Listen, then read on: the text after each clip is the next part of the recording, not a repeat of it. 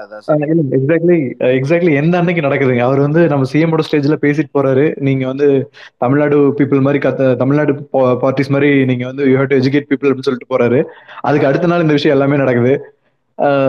அதே மாதிரி இவரு ஐஸ்கிரீம் சொன்ன மாதிரி பாத்தீங்கன்னா இவரு மண்டல் கமிஷனை வந்து இம்ப்ளிமெண்ட் பண்றதுக்கு கலைஞர் கூட உறுதுணையா இருந்தது வந்து Lalu one of the one of the national level leader அதுக்கப்புறம் லாலு மேல அவங்களுக்கு இன்னைக்கு நேத்தெல்லாம் இல்ல. நைன்டி செவன்ல நைன்டிஸ்ல வந்து அந்த அத்வானி ரத யாத்திரையை உள்ள விடாம அத்வானி அரெஸ்ட் பண்ணி வச்சது அவர் மட்டும்தான். மீதி எல்லா ஸ்டேட்லயும் அலோவ் பண்ணாங்க. அவர் மட்டும்தான் அந்த ரத யாத்திரையா பீகாருக்குள்ள உள்ள அதனால வந்து அதனாலயே அவரு அவர் மேல வந்து அங்க இருக்கிற அப்பர் காஸ்ட் எல்லாத்துக்கும் வந்து பயங்கரமான காண்டு. இங்க கலைஞர் மேலேயே இவ்வளவு இது அவதூறு கட்டி விடுறாங்க. அப்புறம் அங்க சொல்லவா வேணும். ரொம்ப இது இந்த மாதிரி சின்ன சின்ன இதெல்லாம் இதே ஈஸியா பத்திக்குது.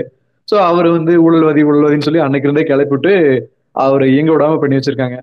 ஸோ அதான் இது இது நாட் ஒன்லி டிஎம்கே இது வந்து நம்ம இந்தியன் கான்ஸ்டியூஷன் மேல நடக்கிற தாக்குதல் தான். யார் யாரெல்லாம் வந்து பொது பொதுமக்களுக்காக பேசுறாங்களோ டிஎம்கே அதே மாதிரி ஆர்ஜேடி இந்த பார்ட்டிஸ் மேல இன்னைக்கு அவங்க பரப்புற அவதூறு தான். அதுக்கு அஃப்கோர்ஸ் நீங்க ஒரு டூ வீக்ஸ் முன்னாடி இந்த ஸ்பேஸ்ல நான் ஒரு வாட்டி நான் சொல்லியிருந்தேன். இந்த மாதிரி அடி ஒரு ட்ரெயின்ல ஒரு நாலு பேர்த்த போட்டு நாலு நார்த் இந்தியன்ஸ் ஒருத்தர் அடிச்சதுனால வந்து இவங்கெல்லாம் சீமன் தம்பிங்கெல்லாம் ஃபயர் விட்டு விட்டுருந்தாங்க. இல்ல இப்படிலாம் அடிச்சு விரட்டணும் அப்படிலாம் சொல்லிட்டு இருந்தாங்க. இது வந்து நம்மளுக்கு கெட்ட பேர் தான் வரும்னு சொ- நான் அன்னைக்கு சொன்னேன். கிட்டத்தட்ட அதே தான் நடந்துட்டு இருக்கு அதே மாதிரி இன்னொருத்தர் முத்துக்குமார்னு நினைக்கிறேங்க. அவரோட ட்வீட் ஒன்று பார்த்துட்டு இருந்தேன். அவர் வந்து டுவெண்ட்டி டூலயே வந்து ட்வீட் போட்டிருந்தாரு. இது மாதிரி இந்த தடவை வந்து அவங்களுக்கு அஹ், அவங்களோட பிஜேபியோட காத்து வந்து இதாக தான் இருக்கும்.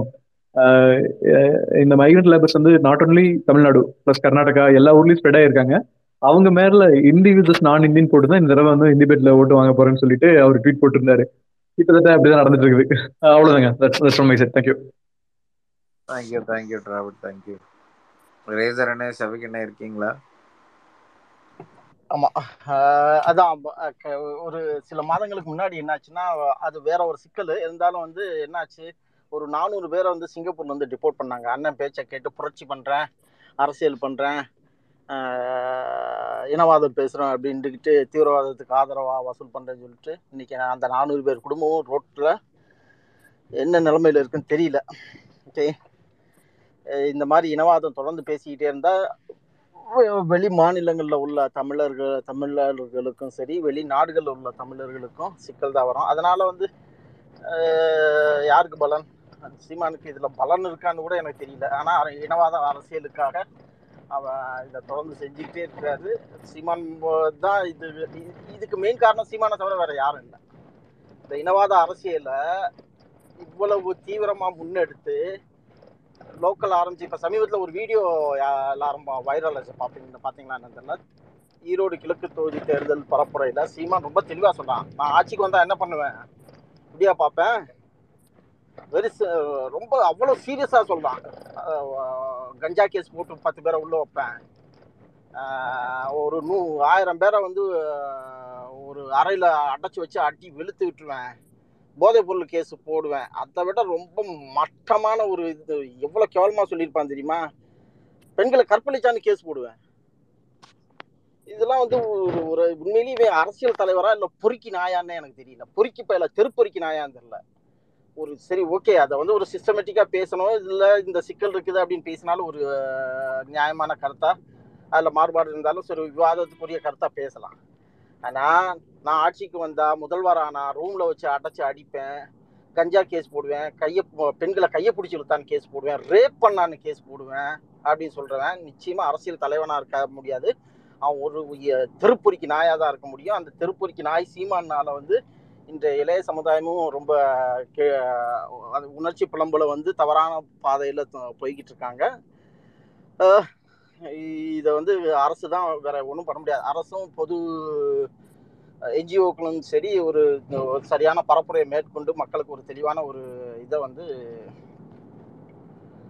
தெளிவான விளக்கத்தை கொடுத்து இந்த இந்த மாதிரி வதந்திகளை எல்லாம் தடுத்து நிறுத்தி ஒரு அமைதி பூங்காவாக நான் தமிழகத்தை தொடர்ந்து முன்னெடுக்கணும் அப்படிங்கிறது தான் அந்த மாதிரி ஒரு இது.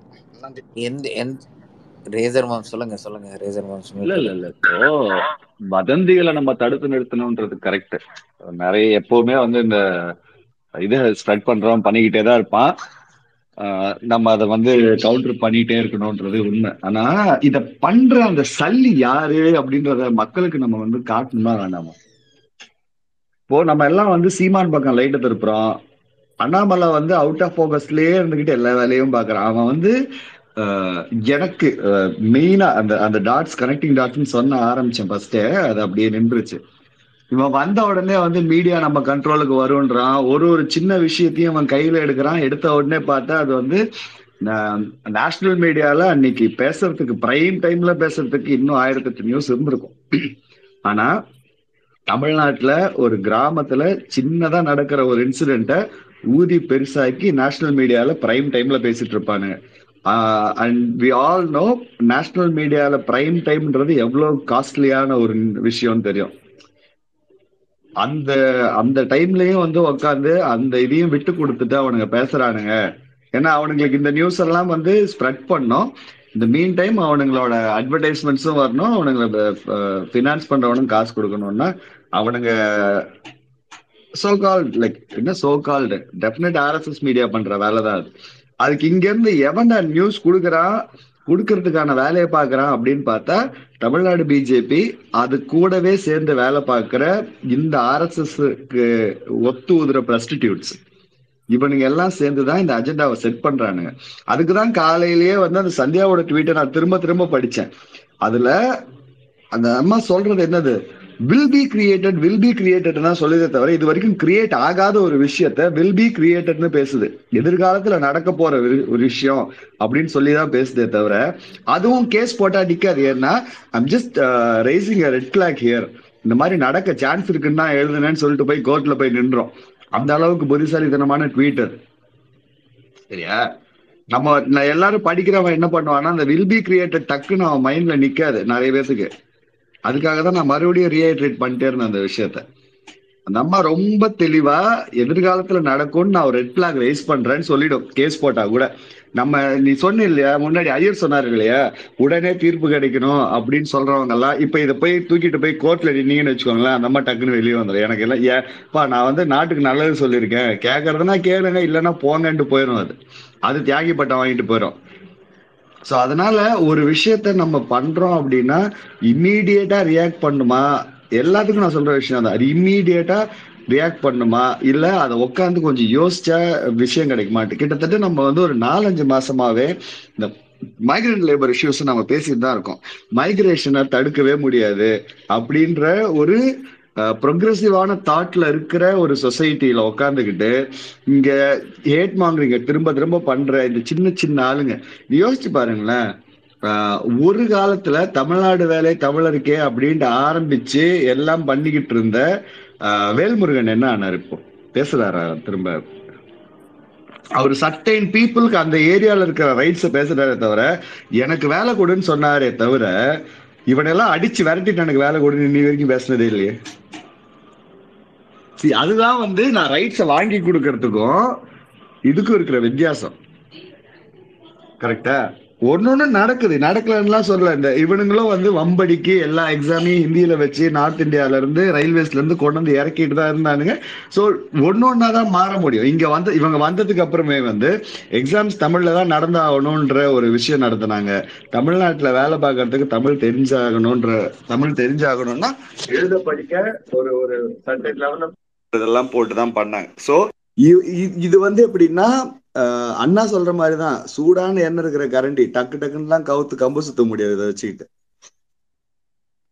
ஆனா இவனுங்களுக்கு எப்படின்னா எல்லாத்துக்கும் வந்து ஒரே நாள்ல தீர்வு வேணும். அதுவும் இப்பவே வேணும். உடனே கொடுத்துடணும். எல்லாத்துக்கும் வந்து நாங்க நல்லவனுங்கன்னு தீ குளிச்சு காட்டணும். நம்ம அழிகிறதுக்கு அடுத்தவெல்லாம் வெளியில இருந்தெல்லாம் வர வேணாம். நம்மளே போறோம். பிளஸ் வந்து தமிழ்நாடு போலீஸ் இதுக்கான ஷிஃப்ட் ஆக்ஷன் எடுத்து அதுக்கு எல்லாருக்கும் ரிப்போர்ட் பண்ணி ஹிந்திலேயே உனக்கு இங்கிலீஷ் தான் புரிய மாட்டேங்குது. நான் ஹிந்திலேயே ட்வீட் போடுறேன்னு சொல்லி ஹிந்தி ட்வீட்ஸ் எல்லாம் போட்டு அதை நார்த் இந்தியன் மீடியால வந்து ஒரு நிறைய யூடியூபர்ஸ் வந்து எடுத்து ஷேர் பண்ணி ஒரு சில ஒரு சில சேனல்ஸ்லயும் அந்த ட்வீட் வந்து பெருசா பேசப்பட்டது நேற்று இத்தனையும் இருந்தோம். இன்னைக்கு காலங்காத்தால கண்ணு முழிச்ச உடனேவே நான் ஷிட்ல தான் கண்ணு முழிப்பேன்ற மாதிரி இந்த இந்த ட்வீட் உடனே அதுக்கு ஒத்து எல்லாம் வந்து அது கோட் ட்வீட் பண்ணி யாரெல்லாம் கோட் ட்வீட் பண்ணியிருக்காங்கன்னு பாரு ஃபர்ஸ்ட் அந்த ட்வீட்டை அந்த அம்மா அப்படியே வந்து ஒரு கலை படைப்பை எழுதிருச்சு. அதை கோட் ட்வீட் பண்ணவெல்லாம் பாருங்க எல்லாமே வந்து இதுதான். தம்பி சங்கி. சோழதேச வைணவன் ஒருத்தன். ம்?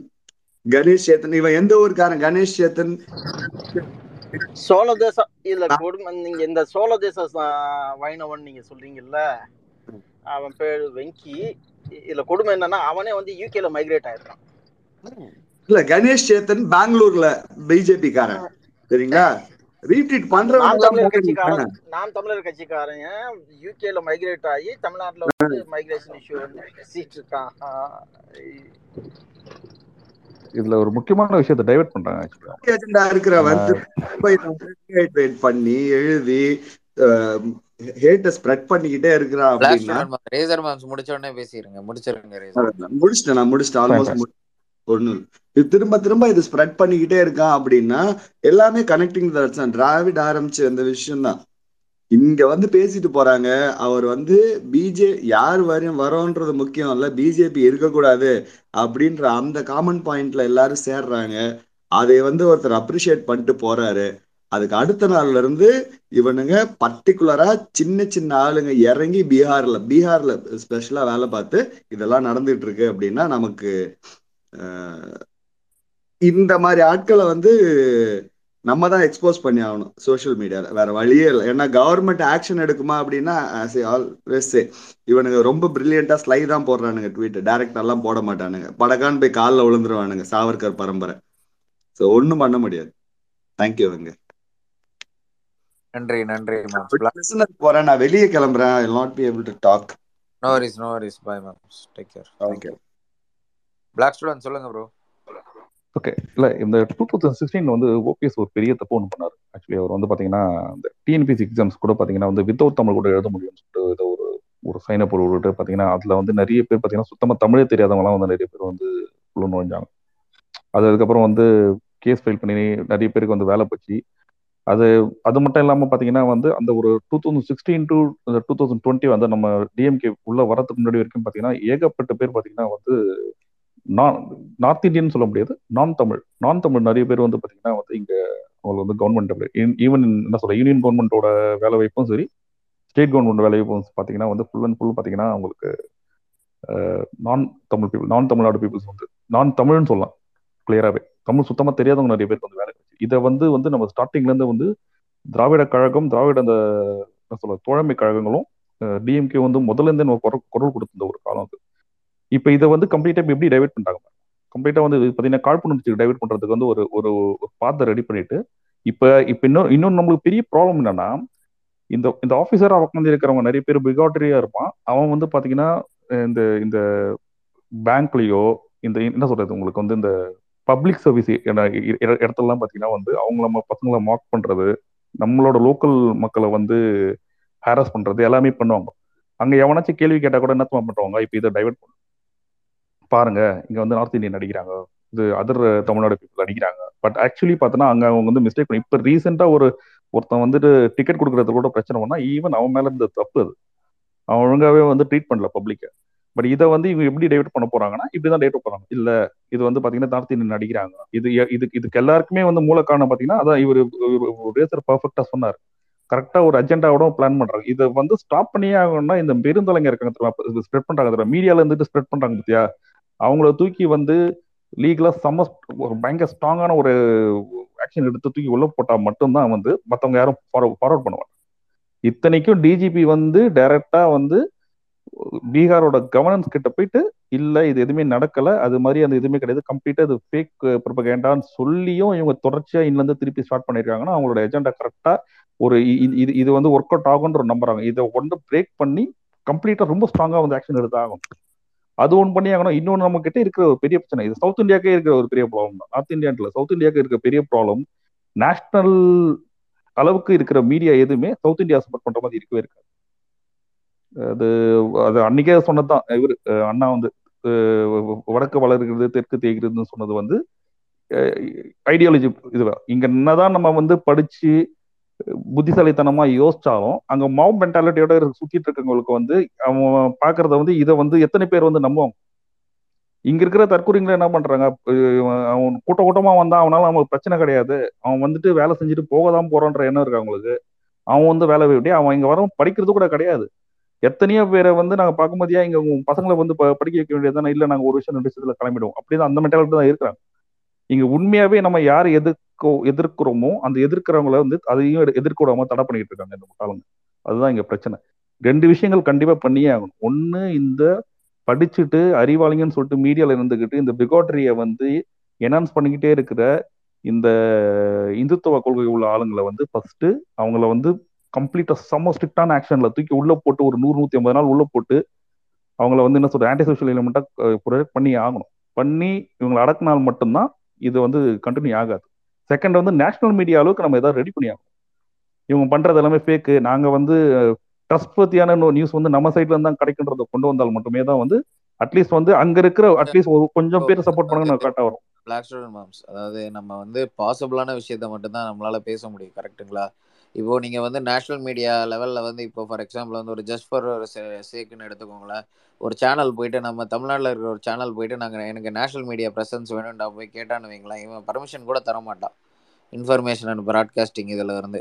எத்தனை பேர் சேனல் கேட்டிருக்காங்கன்னு தெரியுமா மாம்ஸ் நிறைய பேர் சேனல் அதான் சொல்றேன் இது தமிழ்நாடு மட்டும் பண்ண அதனால தான் நான் தமிழ்நாடுன்னு சொல்லல. நீங்க சவுத் இந்தியாவே எடுத்துக்கோங்களேன்.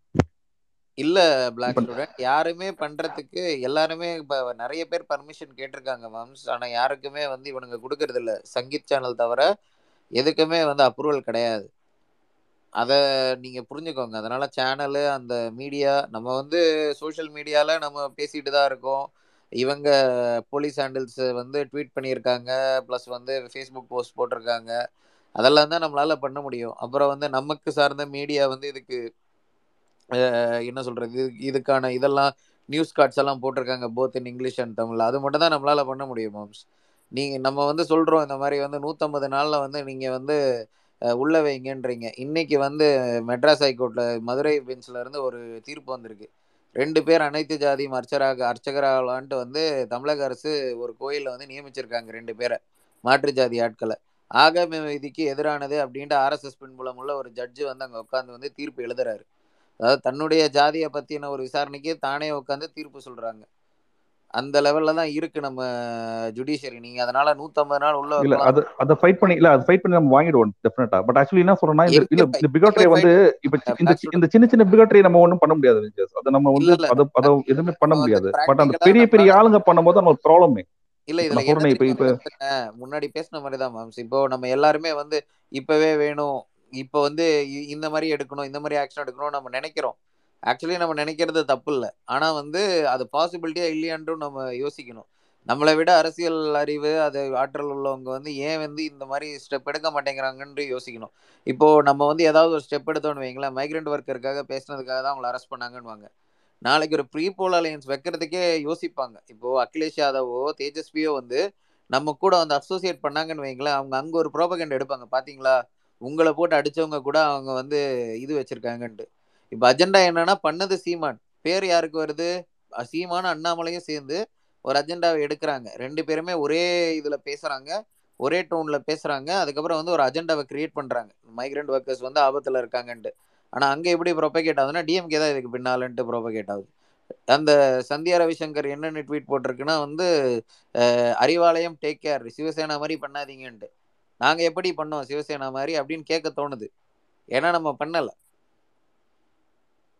இவங்களோட எய்ம் என்னன்னா ரெண்டு இவங்க வந்து ஒரே கல்லுல நான் ரெண்டு மூணு மாங்க அடிக்கிறாங்க. அதுல ஒண்ணு என்னன்னு பாத்தீங்கன்னா இந்த அகிலேஷ் யாதவ் இவங்க எல்லாம் வந்து நம்ம கூட வந்து ப்ரீபோல் அலையன்ஸே வைக்க கூடாது. வச்சாலுமே வந்து இவங்களால வந்து அந்த அந்த ப்ரீபோல் அலையன்ஸை டிஃபேம் பண்ண முடியணும்.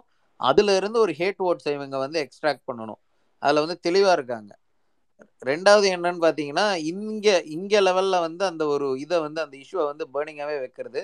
நேஷனல் மீடியால வந்து நேத்து வந்து கேஸ் விலையை வந்து ஐம்பது ரூபாய் ஏத்திருக்காங்க. ஐம்பதோ அறுபதோ ஏத்திருக்கானுங்க. ஸோ மக்கள் வந்து அதை பத்தி பேச மாட்டாங்க.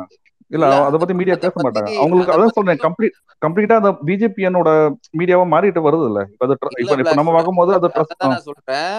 இது பேசக்கூடாதுன்ட்டு தான் இந்த இதுவே எடுத்திருக்காங்க. புரியுதுங்களா? இந்த ஒரு அஜெண்டா வந்து இந்த- விஷயங்கள் எல்லாமே அவங்க ஒரே கல்லுல பல மாங்க அடிப்பாங்க எப்பவுமே ஆர்எஸ்எஸ் அவனுங்க பெரிய டேலண்ட்லாம் நான் சொல்ல இந்த மாதிரி குருட்டு வக்கரம் இந்த மாதிரி எச்சத்தனம் இதுலலாம் வந்து அவனுங்க கலை தேர்ந்தவங்க. அந்த மாதிரி ஒரு வேலையை தான் பார்த்துக்கிட்டு இருக்காங்க. அதை தான் சொல்ல வந்தேன். நம்ம அதனால் வந்து நூற்றம்பது நாள் உள்ள வைக்கிறது சேனல் ஆரம்பிச்சவங்க இது கொண்டு போகிறது நம்ம வந்து நம்மளால் முடிஞ்ச வரை கொண்டு போயிட்டு தான் இருக்கோம். ஆனால் வந்து எல்லாத்துக்குமே ஒரு லிமிட்டேஷன் இருக்குது அவனுங்க வந்து அந்த பவரில் இருக்கிற பவர் சென்டரில் வந்து அவங்க இருக்கிற வரைக்கும் ஜட்ஜஸை நியமிக்கிறது பிரசிடெண்ட்டை நியமிக்கிற பொசிஷனில் இருக்கிற வரைக்கும் நம்மளால ஒன்றுமே பண்ண முடியாது. எந்த மாற்றத்தையும் கொண்டு வர முடியாது. அதான் சொல்ல வந்தேன். அறிவுலை சொல்லுங்க ப்ரோ அனைவருக்கும் வணக்கம். ஆக்சுவலாக இந்த பொய் ப்ரொபகண்டா வந்து பாஜகவால் திட்டமிட்டு பரப்பப்படுகிறது. இது எல்லாமே அவங்க வந்து ரெண்டாயிரத்தி இருபத்தி நாலு தேர்தலில் பண்ணி தான் இந்த மாதிரியான தவறான பொய்யான பிரச்சாரங்கள்ல பண்ணுறாங்க இப்போ நம்ம இதே இப்போ இதை பற்றி பேசிட்டு இருக்க காலகட்டத்தில் உத்தரப்பிரதேசத்தில் பல பேர் பல சம்பவங்கள் அங்கே வந்து மீடியாவுக்கு வர்றதே வந்து ரொம்ப அதிகமாக வெளியில் தெரிகிறது எதுவுமே அவங்களால க கண்ட்ரோல் பண்ண முடியாத விஷயங்கள் தான். அது ஹத்ராஸாக இருக்கட்டும். அந்த விவசாயிகள்லாம் வந்து ரொம்ப அப்ரேட்டாக ஒரு போராட்டத்தில் தெரிஞ்சதுனால தான் மீடியாவுக்கே தெரிஞ்சுது. இதை வந்து இன்னைக்கு அந்த கேஸ் ஹத்ராஸ் கேஸில் எப்படி நீ நீதிமன்றம் வந்து என்ன கொடுத்துருக்குன்னு பாருங்கள் நேற்று தான் ஐ திங்க் ஜட்ஜ்மெண்ட் வந்ததுன்னு நினைக்கிறேன். இதெல்லாம் இதெல்லாம் பார்க்கும்போது ஒரு தமிழகம் மாதிரி வெளிப்படையாக எவ்வளோ ஓப்பனாக இருக்கிற டிரான்ஸ்பரன்சியான ஒரு ஸ்டேட்டில் வந்து திட்டமிட்டு இந்த மாதிரி ஒரு பொய்யான வந்து வட இந்தியர்களுக்கு இதாக இருக்குது அப்படின்னா அது நீங்கள் வந்து கண்டினியூவாக பார்க்கணும். இது எதோட தொடர்ச்சியாக பார்க்குறோம் அப்படின்னா ஜேஎன்யூவில் வந்து தமிழக ஸ்டூடெண்ட்டுக்கு மேலே அட்டாக் பண்ணாங்க. அப்போ வந்து முதல்வர் வந்து அதை கண்டனம் தெரிவிக்கிறாரு. இங்கே இருக்கிற தமிழக பாஜக ஆடு வந்து கும்மிடிப்பூடியை தாண்டிட்டா உங்களுக்கு என்னன்னு தெரியாது. நாங்கள் பார்த்துக்குறோம் அப்படின்னு நீங்கள் அறவாய்க்கெடுத்தனமாக ஸ்டேட்மெண்ட் விட்டதை தவிர இந்த மாணவர்களுக்காக ஒரு எந்த ஒரு இதுவுமே அவங்க பேசவே இல்லை. திருப்பி இந்த சம்பவங்களுக்கு இன்னைக்கு வந்து எவ்வளோ எங்கே யார் வேணுமாலும் தமிழ்நாட்டில் எங்கே வந்து வேணுமானாலும் நியூஸ் எடுத்துகிட்டு போயிட்டே இருக்கலாம். அவ்வளோ ஒரு டிரான்ஸ்பரண்டான ஸ்டேட்டு இன்னைக்கு வந்து ஒரு திட்டமிட்டு வட இந்திய ஊடகங்களில் வந்து இந்த மாதிரி வட புலவர் வந்தவங்க வட இந்தியாவிலேருந்து வந்த தொழிலாளர்கள் தாக்கத்தை போடுறாங்கன்னு தொடர்ந்து குற்றச்சாட்டுக்கு இங்கே இருக்கிற பாஜக என்ன நீங்கள் அதை தெரிவிச்சிருக்குன்னு நினைக்கிறீங்க? ஒன்றுமே கிடையாது. ஸோ இது எல்லாமே வந்து அவங்க செட் பண்ணி இதை வந்து ஒரு ப்ரொபகண்டா கொண்டு போகிறாங்க அடுத்து வந்து இந்த நாம் தமிழர் கட்சி இந்த இடைத்தேர்தல் போட்டியில் கூட ரொம்ப மிக தெளிவாக வந்து ஸ்டேஜில் பேசுகிறாரு ஒரு பஸ்ஸில் போயிட்டுருக்காங்க எல்லாம் பூரா போல் நார்த் இந்தியன் போகிற நம்ம வந்தோன்னே போயிடுவோம் எல்லாம் அந்த ஒரு இதிலே பேசுனது தான்.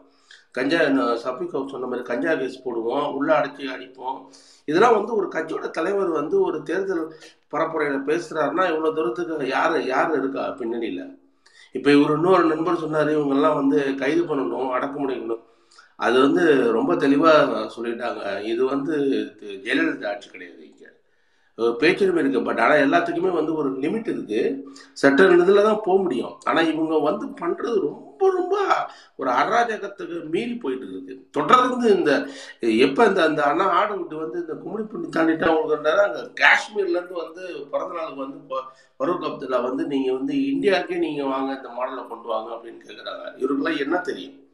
இது நேற்று சொல்ற மாதிரி வெஞ்சர் சொல்ற மாதிரி இங்க இருக்கிற அரசாங்கம் வந்து அவங்களுக்கு மொழியிற பொருள் ஹிந்தியில வரைக்கும் அவ்வளோ இது கொண்டுட்டு போறாங்க பேசுறாங்க. தேஜஸ்வி வந்து அவர் ப- பீகாரோட அவங்க சட்டமன்றத்தில் பேசியிருக்காரு.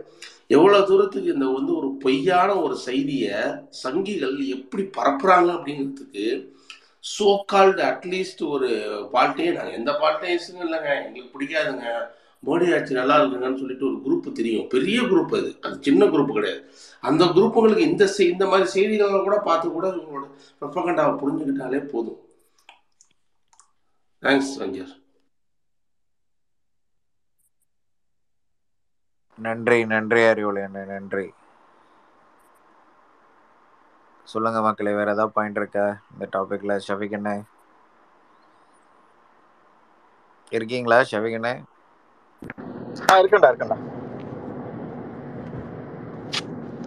மொத்தமா ஒரு அஜெண்டா இருக்காங்க எல்லாம் அஜெண்டா வந்து ரொம்ப கிளியரா இருக்குது. மத ரீதியான வெறுப்பை இங்க தமிழ்நாட்டுல விதைக்க முடியல. சாதிய ரீதியான வெறுப்பை தமிழ்நாட்டுல ரொம்ப ஆழமா விதைக்க முடியல. கடைசி கட்ட வாய்ப்பா வந்து இன ரீதியான வெறுப்பை இங்க தூண்டி விடுறது. என்னன்னா இந்த மத ரீதியான சாதி ரீதியான இந்த பிளவுகளை எல்லாம் தூண்டி விடுறது வந்து யூஸ்வலாக இந்த பாஜக ஆர்எஸ்எஸ் சங் பரிவார் இயக்கங்கள் இன ரீதியான அந்த தூண்டுதலை வந்து அவங்க கையில எடுக்காம சீமான கையில எடுக்க வச்சு அதன் பரப்புரையை வந்து இந்தியா முழுவதும் பேசு பொருளாக்குறதுல வந்து பாஜக ஆர்எஸ்எஸ் சங் பரிவார இயக்கங்கள் வந்து தொடர்ந்து ஈடுபட்டுக்கிட்டு இருக்கு இது இது வந்து ஜஸ்ட் இந்த ஒரு இன்சிடென்ட்டோட முடியுமா அப்படின்னா நிச்சயமா எனக்கு அப்படி தோணலை. இது வந்து தொடர்ந்து அடுத்தடுத்த கட்டத்துக்கு அவங்களா அவங்க வந்து அந்த தாக்குதலை வந்து தொடர்ந்து நடத்திக்கிட்டே தான் இருப்பாங்க. அதுலலாம் எந்த மாற்றமும் இல்லை. நம்ம அவ்வளோ சிம்பிளாலாம் வந்து இந்த இதை சால்வ் பண்ணிட்டோம்னா முடிஞ்சிடும் அப்படின்னு நினைக்க வேண்டாம். இந்த தாக்குதல் வந்து இந்த ஃபேக் இதே மாதிரி ஃபேக் நியூஸ் பரப்பி ஒரு பதட்டத்தை உருவாக்குறதுனால அவங்களுக்கு ஏற்படுற அந்த லாபத்தையும் கணக்கில் வச்சு தான் இதன் மூலம் அவங்களுக்கு வடநாடு தேர்தல் பிரச்சாரத்துக்கும் இது அவங்களுக்கு பெருசாக பயன்படும். பாஜக அரசு அதே நேரத்தில் வந்து தமிழ்நாட்டில் வந்து ஒரு குழப்பமான ஒரு சூழலை வந்து உருவாக்கி அதை தக்க வைக்கலாம் அப்படிங்கிற ஒரு கண்ணோட்டமும் அவங்களுக்கு இருக்கும். இதை வந்து மக்கள் எப்படி எதிர்கொள்ள போகிறாங்கிறது தான் ரொம்ப சிக்கலான விஷயம்.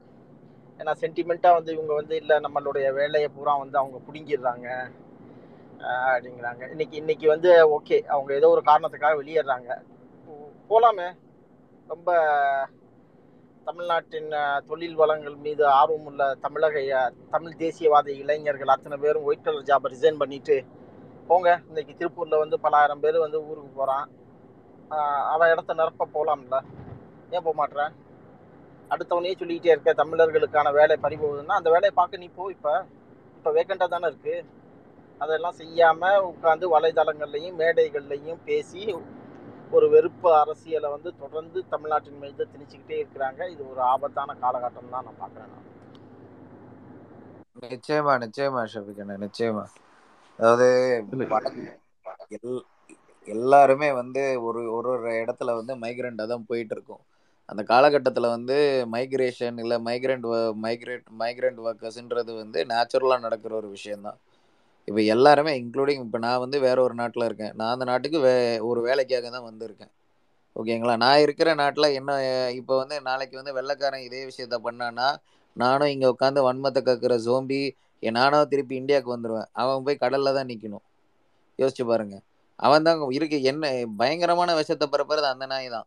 அதுவே ஒரு இடத்துல போய் எனக்கு நாதி இல்லைங்க. நானே என்னை காப்பாத்துங்கன்னு போயிட்டு கஷ்டப்பட்டு ஒரு ஏரியா ஒரு ஒரு நாட்டில் போய் தஞ்சம் இருந்திருக்கான் அந்த நாய் த- இப்போ வந்து வேற ஒரு நாட்டில் ஒரு நாடாக இருக்கிற ஒரு நாட்டில் இருக்கிற மற்ற மக்களை வந்து ஒடுக்குறான். சிங்களம் அவனை என்ன பண்ணானோ அதை வந்து இங்கே பண்ணணும்னு எதிர்பார்க்குறான். அதை கேட்டு இந்த தம்பி நாய்ங்க அதுக்கேற்ற மாதிரியே பண்ணிகிட்டு இருக்கானுங்க. என்ன நிலமையில வந்து தமிழ்நாட்டை வந்து ஒன்று இன்டர்நேஷ்னல் லெவலில் வந்து ஒரு கே கேடுகட்டத்தனமான ஒரு பேரை கொண்டு வரணும்.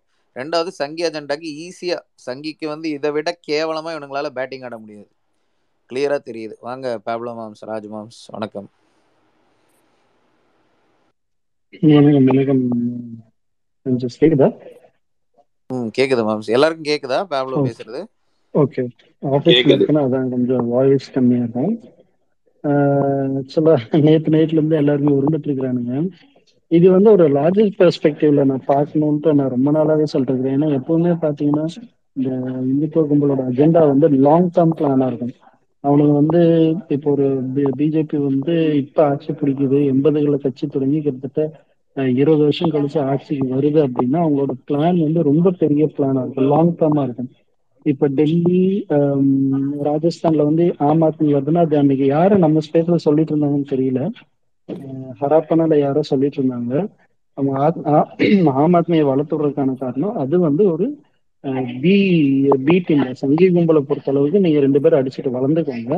நீங்க வளர்ந்ததுக்கு அப்புறம் யாரு ஸ்டெடியா அதுல இருக்கீங்களோ அவங்க இருந்தா போதும். அவங்க பிஜேபியோ ஆம் ஆத்மியோ பிரச்சனை இல்லை. அதே மாதிரிதான் இங்க பிஜேபி வளராதுன்னு நல்லாவே தெரியும். பிஜேபி வந்து என்னதான் தலைகளை தண்ணி குடிச்சாலும் இது வந்து பெரியார் வழியில வந்து திரா பெரிய எல்லா எல்லாருமே திராவிட தலைவர்கள் எல்லாருமே போட்டு வச்ச விதை இங்க என்ன பண்ணாலும் இருக்கும்.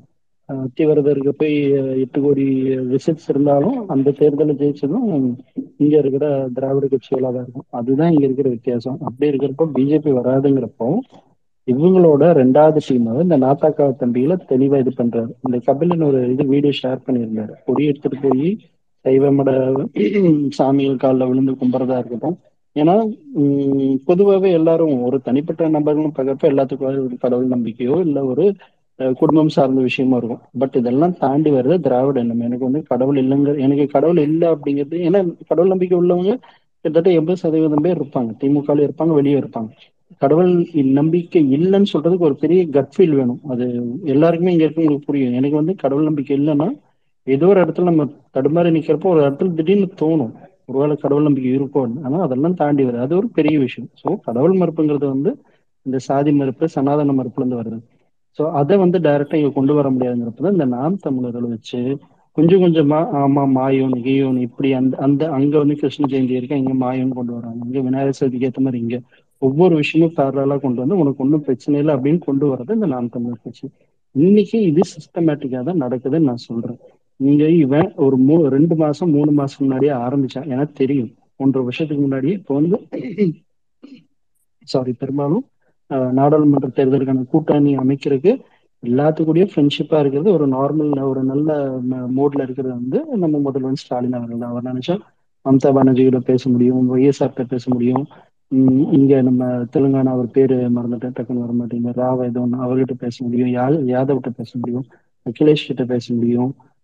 எல்லாத்துக்கிட்டையுமே அவரால் பேசக்கூடிய ஒரு சூழ்நிலையில ஒரு ஆள் வந்து நம்ம முதல்வர் இவர் முக்கியமா ராகுல் காந்தியை பிரதமர் வேட்பாளருக்கு முன்மொழிஞ்ச மொத ஆளு நம்ம முதல்வர். அப்போ இங்க இருக்கிற ஆட்டை கழிச்சா மட்டும்தான் பிஜேபி மற்ற மாநிலங்கள்ல ஆட்டை கழிக்க முடியும். அதுக்காக இந்த சீமான் நான் பொருட்சி சீமான் தான் சொல்லுவேன்.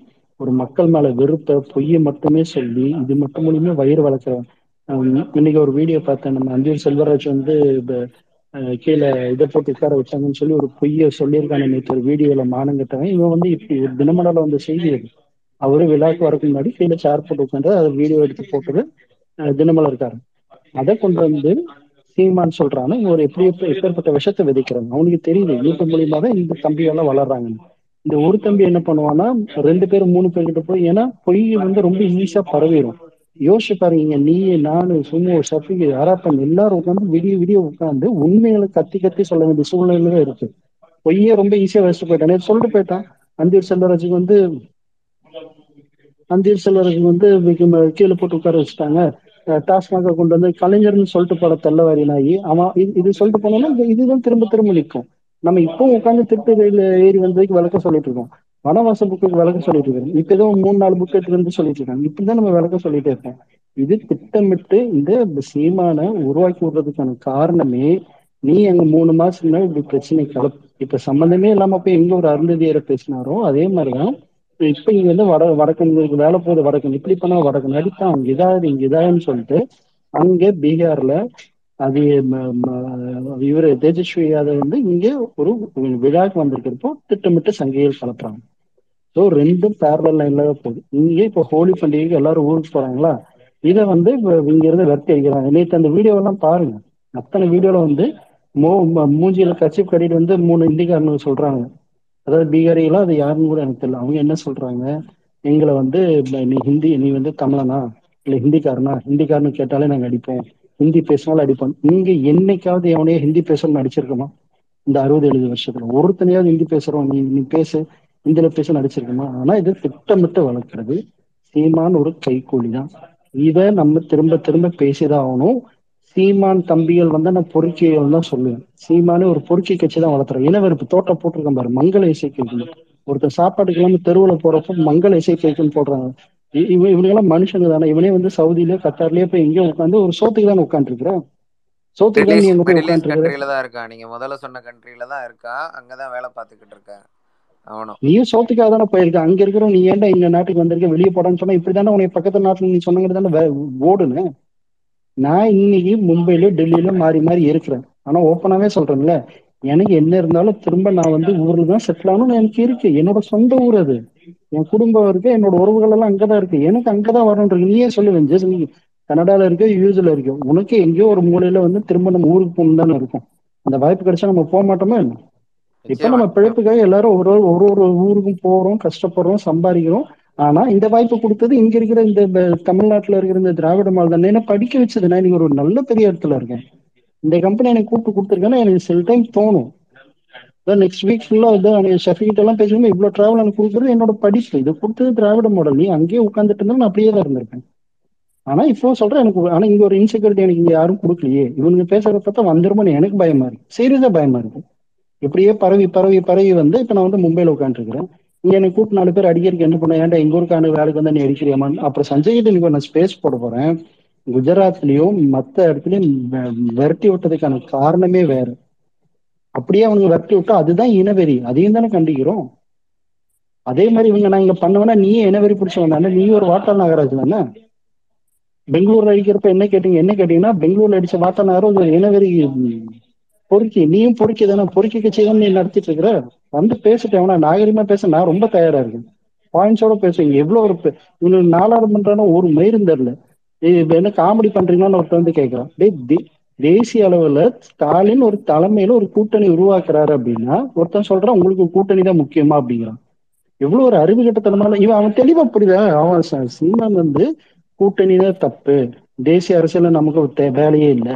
நமக்கு தமிழ்நாட்டுல தான் ஆட்சியை பிடிக்கணும் தமிழ்நாட்டில் ஆட்சியை பிடிச்சாலும் நம்ம வந்து த- த- முதலமைச்சரா மட்டும்தான் இருக்கணும். பைத்தியக்காரன் இவன் வந்து நாளைக்கு நான் ஒரு பேசிக்க வைக்கிற ஒரு ஆட்சியை பிடிச்சிட்டான். ஒரு முப்பது பேர் இல்லை ஒரு நாற்பது பேர் வச்சு அமைச்சர் வந்து மத்த இவனுக்கு சொல்ற மாதிரி சாதிகள் பெரிய இவனுக்கு தான் சா- அமைச்சர் இடஒதுக்கீடு கொடுக்குறாங்க ரெட்டி கொடுக்குறேன் நாயுடு கொடுக்குறேன் எவனுக்கோ கூட இல்லை மலையாளிக்கு ஏதோ ஒரு சாதியில மேனுக்கோ கூட நாயர் நாயருக்கே கொடு. நாளைக்கு அப்படி வர ஒரு அமைச்சர் எல்லாத்தையும் விலைக்கு வாங்கி சீமானத்துக்கு வெளியே போட்டு முதலமைச்சரான இந்த மயிரை இருப்பான் இருப்பானாங்க அரசியல்லாம் என்னன்னு சொல்லி தருவாங்க அந்த பசங்களுக்கு ஒழுங்க இங்க மக்கள் தேர்ந்தெடுத்துட்டு வராங்க. கொள்கை அரசியல யார் என்ன பண்ணுவா இன்னைக்கு சிசர் மனோகரோட பேட்டியை பாக்குறேன் ஜெயலலிதா அம்மையார் வந்து ஒரு ஒரு ஆண்டிப்பட்டி தேர்தலுக்கு திமுக சார்பா ஒரு ஸ்கிரிப்ட் போட்டதுக்கு ஆளை கொலை பண்ண சொல்லி அதுல உயிர் தப்பிச்சாலாமா நீ அதை நான் எடுத்து போகணும்னு இருக்கிறேன். இதுல யாருங்க எனக்கு தேவை? எனக்கா பண்ண கலைஞர் வேணுமா? இவ்வளவு இதுக்கு அப்புறமும் இந்த நான் முதல்வன் திட்டமெல்லாம் எந்த நாய் இது வரைக்கும் வந்து யோசிச்சிருக்கேன். நம்மளே யோசிக்காத ஒரு விஷயம். இன்ஃபேக்ட் நான் அதை படிக்கிறப்ப எனக்கு ஆச்சரியமா இருந்தது. நான் காலேஜுக்கு போறப்ப எனக்கு ரொம்ப வித்தியாசமா இருந்துச்சு. ஆமா இல்ல நான் ஃபர்ஸ்ட் டைம் காலேஜுக்குள்ள போறப்ப ஒரு பயத்தோடயே போனேன். இங்க எல்லாம் போகணுமா வேண்டாமா இதெல்லாம் இதுக்குள்ள எனக்கு ஸ்கூல் முடிச்சா நேரம் ஒரு பெரிய விஷயத்துக்குள்ள போறோம். ஆனா ஒரு நான் முதல்வன் திட்டங்கிறது ரொம்ப ரொம்ப ரொம்ப ரொம்ப ஃபண்டாஸ்டிக்கான ஒரு ஸ்கீம் அழகா உள்ள கூட்டு போய் பயப்படாதடா நீ படிக்கணும்டா படிச்சு மேல வரணும்னா இதெல்லாம் பாருடா. வீட்டுக்கு ஒரு ஆயிரம் ரூபாய் கொடுக்குறேன். நேற்று இந்த பாண்டிய மயிராண்டி சொல்லிட்டு இருக்கிற இதே ஸ்பேஸ்ல தோட்டார் எழுத்து கேட்டான்ல நேற்று திட்டிட்டு இருந்தானுங்க மோடி ஒண்ணு இல்லை. நாப்கின் வந்து அவங்கவுங்க வீட்டு பிள்ளைகளுக்கு அவங்கவுங்க தான் வாங்கி கொடுக்கணும். அது யாராவது வந்து அரசு கொடுப்பான்னு சொல்லிட்டு தான் இந்த பாண்டியை கேட்டுக்கிறேன். இதுதான் உங்க லட்சணம். உங்களுக்கே கோவம் வருதுல்ல? அதோட அடுத்த பகுதி தான் அது. அந்த ஒரு வீட்டுல இருக்கிற பிள்ளைகளுக்கு ஆயிரம் ரூபாய் கொடுக்கறதுக்கான ஆயிரம் செலவு அவங்களுக்கு இருக்கும். அத்தனை இப்ப அவங்க சொல்ற மாதிரி ஒரு ரெண்டு சுடிதார் போட்டுப்பாங்க. அந்த பிள்ளைய போட்டு போட்டுமே நாலு சுடிதாரு. மாசத்துல ஒரு ரெண்டு சுடிதார். இருநூறு தான் நம்ம வாங்கி கொடுக்குறோம் வீட்டுல இருநூறு இரநூறு நானூறு ரூபாய் ரெண்டு சுடிதார் வாங்கி போட்டு பிள்ளைய சந்தோஷமா காலேஜ் போட்டுமே அது வரைக்கும் யூனிஃபார்ம் போட்ட பிள்ளைய நம்ம வீட்டு பிள்ளைய படிச்சுட்டு போட்டுமே இந்த நாயலுக்கு அதுல என்ன வருது? இவ்வளவு தூரம் யோசிச்சு வர இந்த விஷயம் வெளியே போகக்கூடாது அப்படின்னா இங்க மாநில அரசோடையே உள்ள சுருக்கிடணும். நீங்க சண்டை இருந்துட்டே இருக்கணும். ஏன்னா எம் தொண்ணூத்தி ஆறு தொண்ணூத்தி எட்டுல மதக்கலவரம் வந்து கோயம்புத்தூர்ல இருந்த ஃபக்கின் ஆன்சம் கோயம்புத்தூர். நான் கோயம்புத்தூர்ல ஏன் இப்ப இப்ப எல்லாம் வந்து திருப்பூர் திருப்பூர் திருப்பூருங்கிறாங்களே? அப்ப கோயம்புத்தூர்ல இந்த டெக்ஸ்டைல் இதெல்லாம் எங்கடா மயிரானுங்களா போட்டுச்சு? சுத்தி இருந்த நான் சொல்றேன் காளீஸ்வரம் மில்லு எத்தனை மில்லு எத்தனை மில்லு? என்டிசி மில் அவ்வளவு மில்லு. ஸ்பின்னிங் மில்ஸ் ஏன் எல்லாம் ஒளிஞ்சது? ஏன் இந்த தொண்ணூத்தெட்டு கலவரத்துக்கு அப்புறம் எல்லாமே காணாம போச்சு? இங்க இருந்த இங்க இருந்த நெட்டிங் ஃபேக்டரிஸ் எல்லாம் ஏன் திருப்பூர் போச்சு? கரூர் போச்சு. இங்க இருந்து மைக்ரேட் ஆனவங்க எத்தனை பேர்? இப்ப வந்து திருப்பூர் அழிக்க பாக்குறாங்க. கோயம்புத்தூர் அழிஞ்சது. தொண்ணூத்தெட்டுக்கு அப்புறம் நீங்க போய் பாருங்க. ஒரு ஸ்பின்னிங் மில் ரன்னிங்ல இருக்காங்க. கோயம்புத்தூர் வந்து தென்னிந்தியா மேன்செஸ்டர்னா அது சும்மா இல்ல. காட்டன் வந்து விளையிற பூமி. அது அழிஞ்சு வெறும் நெட்டிங் ஃபேக்டரி மட்டும் போய் இன்னைக்கு அந்த நெட்டிங் ஃபேக்டரியில இருந்து இந்த டெக்ஸ்டைல் பிசினஸ் அழிக்கணும்னா இங்க வட வடக்கணக்கு வந்தா ஒரு ரொம்ப சிம்பிள் வெஞ்சஸ் நான் டெக்ஸ்டைல்ன்றதுல ஐம் சீங் ஃபக்கிங் எனக்கு அவ்வளோ கோவம் வருது. இங்க இருக்கிற ஃபேக்டரிஸ் இப்ப விசாகப்பட்டினம் போயிட்டு இருக்குது சூரத்துக்கு போயிட்டு இருக்குது ராஜஸ்தானுக்கு மாத்துறாங்க. இன்ஃபேக்ட் இதெல்லாம் வந்து சைனாக்கு மாத்திட்டு இருக்கிறாங்க நான் என் கண் கூட பாக்குறேன் இப்ப டிஸ்கஷன் போயிட்டு இருக்கு எங்க கம்பெனிலே போயிட்டு இருக்குது கோயம்புத்தூர்ல அன்னூர்ல இருக்கிற அவ்வளவு பெரிய கம்பெனி ஆயிரத்தி ஐநூறு பேர் ஒர்க் பண்ணிட்டு இருக்காங்க பட் அங்க என்ன டிஸ்கஷன் இருக்குது தெரியுமா? செசன் சைனால ஒரு ஃபேக்டரி ஓப்பன் பண்ணல. அப்படி இல்லைன்னா விசாகப்பட்டினம்ல ஒரு ஃபேக்டரி ஓப்பன் பண்ணலன்னு பேசிட்டு இருக்காங்க. நாம பேசணும். இது எனக்கு தெரியல. எனக்கு நேற்று இதெல்லாம் பார்த்ததுல இருந்து எவ்வளவுக்கு எவ்வளவு நம்ம வந்து உட்காந்து பதில் சொல்ற இடத்துலயே இருக்கிறோம் விளக்கம் கொடுத்துட்டு இருக்கிறோம். இவ்வளவு தூரம் பண்ணி இது மட்டுமே சொல்லிட்டு இருக்கிறோமே கோபமா வருது. இவங்க எல்லாம் சின்ன சின்ன பசங்க.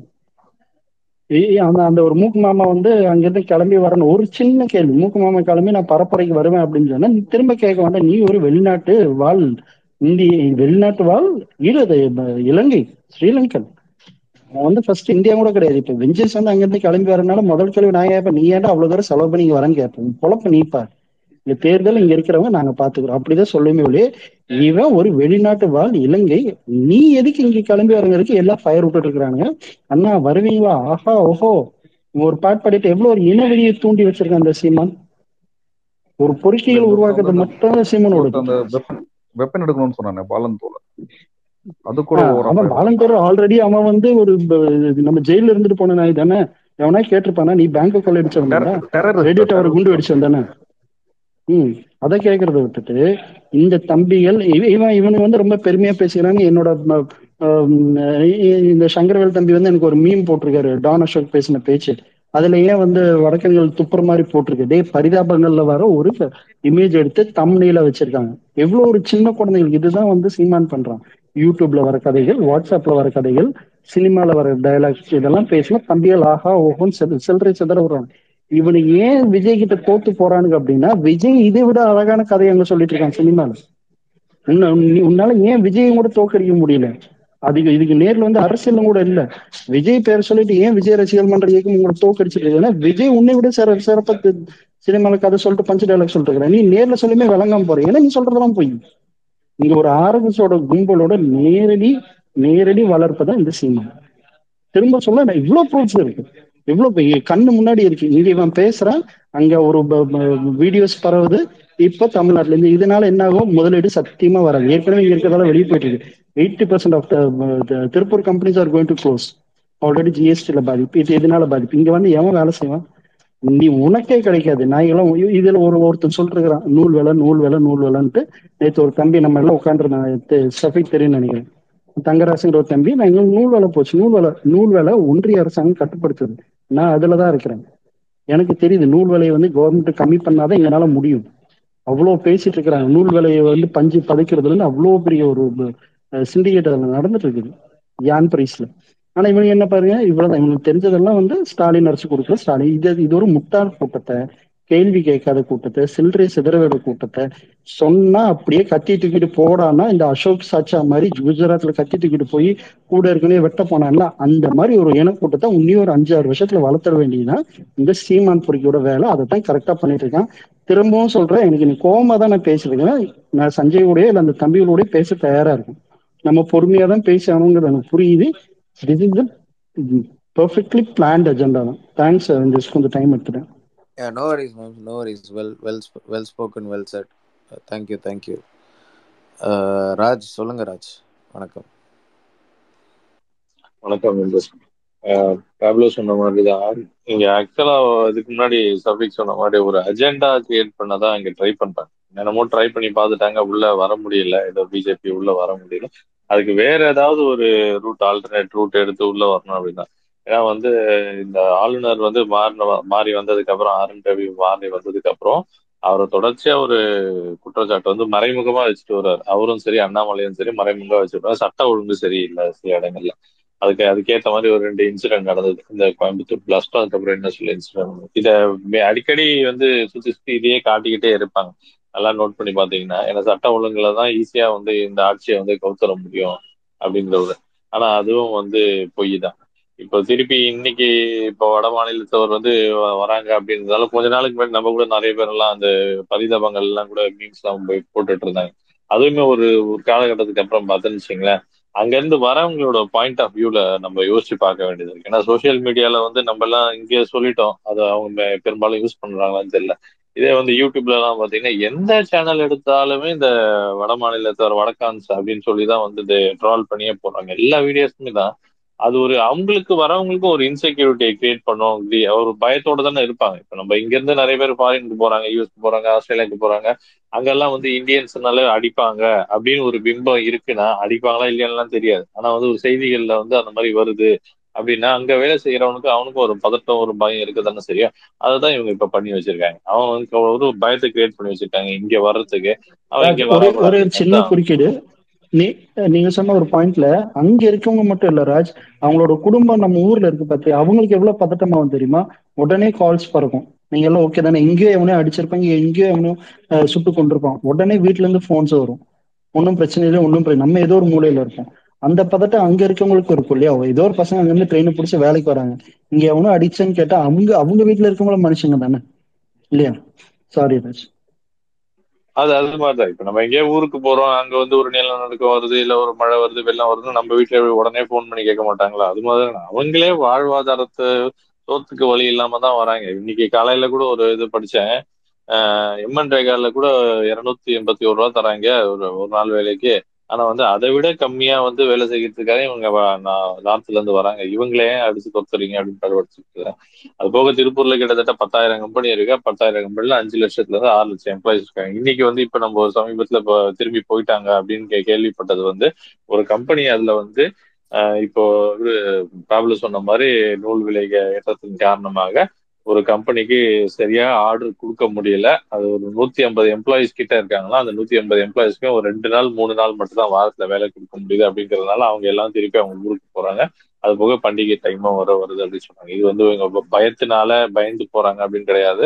தமிழ காவல்துறை நீங்க இந்த அஜெண்டாவே பாத்தீங்களா லைன் லைன் எடுத்து பாத்தீங்கன்னு வச்சுக்கோங்க. கரெக்டா இங்க ஒரு வீடியோ ஒருத்தன் சர்க்குலேட் பண்ணி விட்டுட்டான். பழைய வேற மாநிலத்துல நடந்ததெல்லாம். அது கரெக்டா போயிட்டு ஒரு பிஜேபிக்கார வேற ஒரு சட்டசபையில வந்து பேசுறான். அது வந்து யாரும் ரிப்ளை கொடுக்க மாட்டாங்க தெரியாதுன்னு சொல்லிட்டு ஆனா தமிழ்நாடு காவல்துறை வந்து பெர்ஃபெக்டா வந்து இதை ஹேண்டில் பண்ணாங்க சோஷியல் மீடியால உடனே ரிட்டாலியேஷன் கொடுத்தாங்க ஆனா இருந்தாலுமே வந்து நார்த் மீடியால வந்து இன்னும் வந்து ஆஹ், தவறான ப்ரொபகண்டா தான் காமிச்சுக்கிட்டு இருக்காங்க. இங்க வந்து இவங்களெல்லாம் வந்து அடிக்கிறாங்க கொலை பண்றாங்க அப்படின்னு சொல்லிட்டு.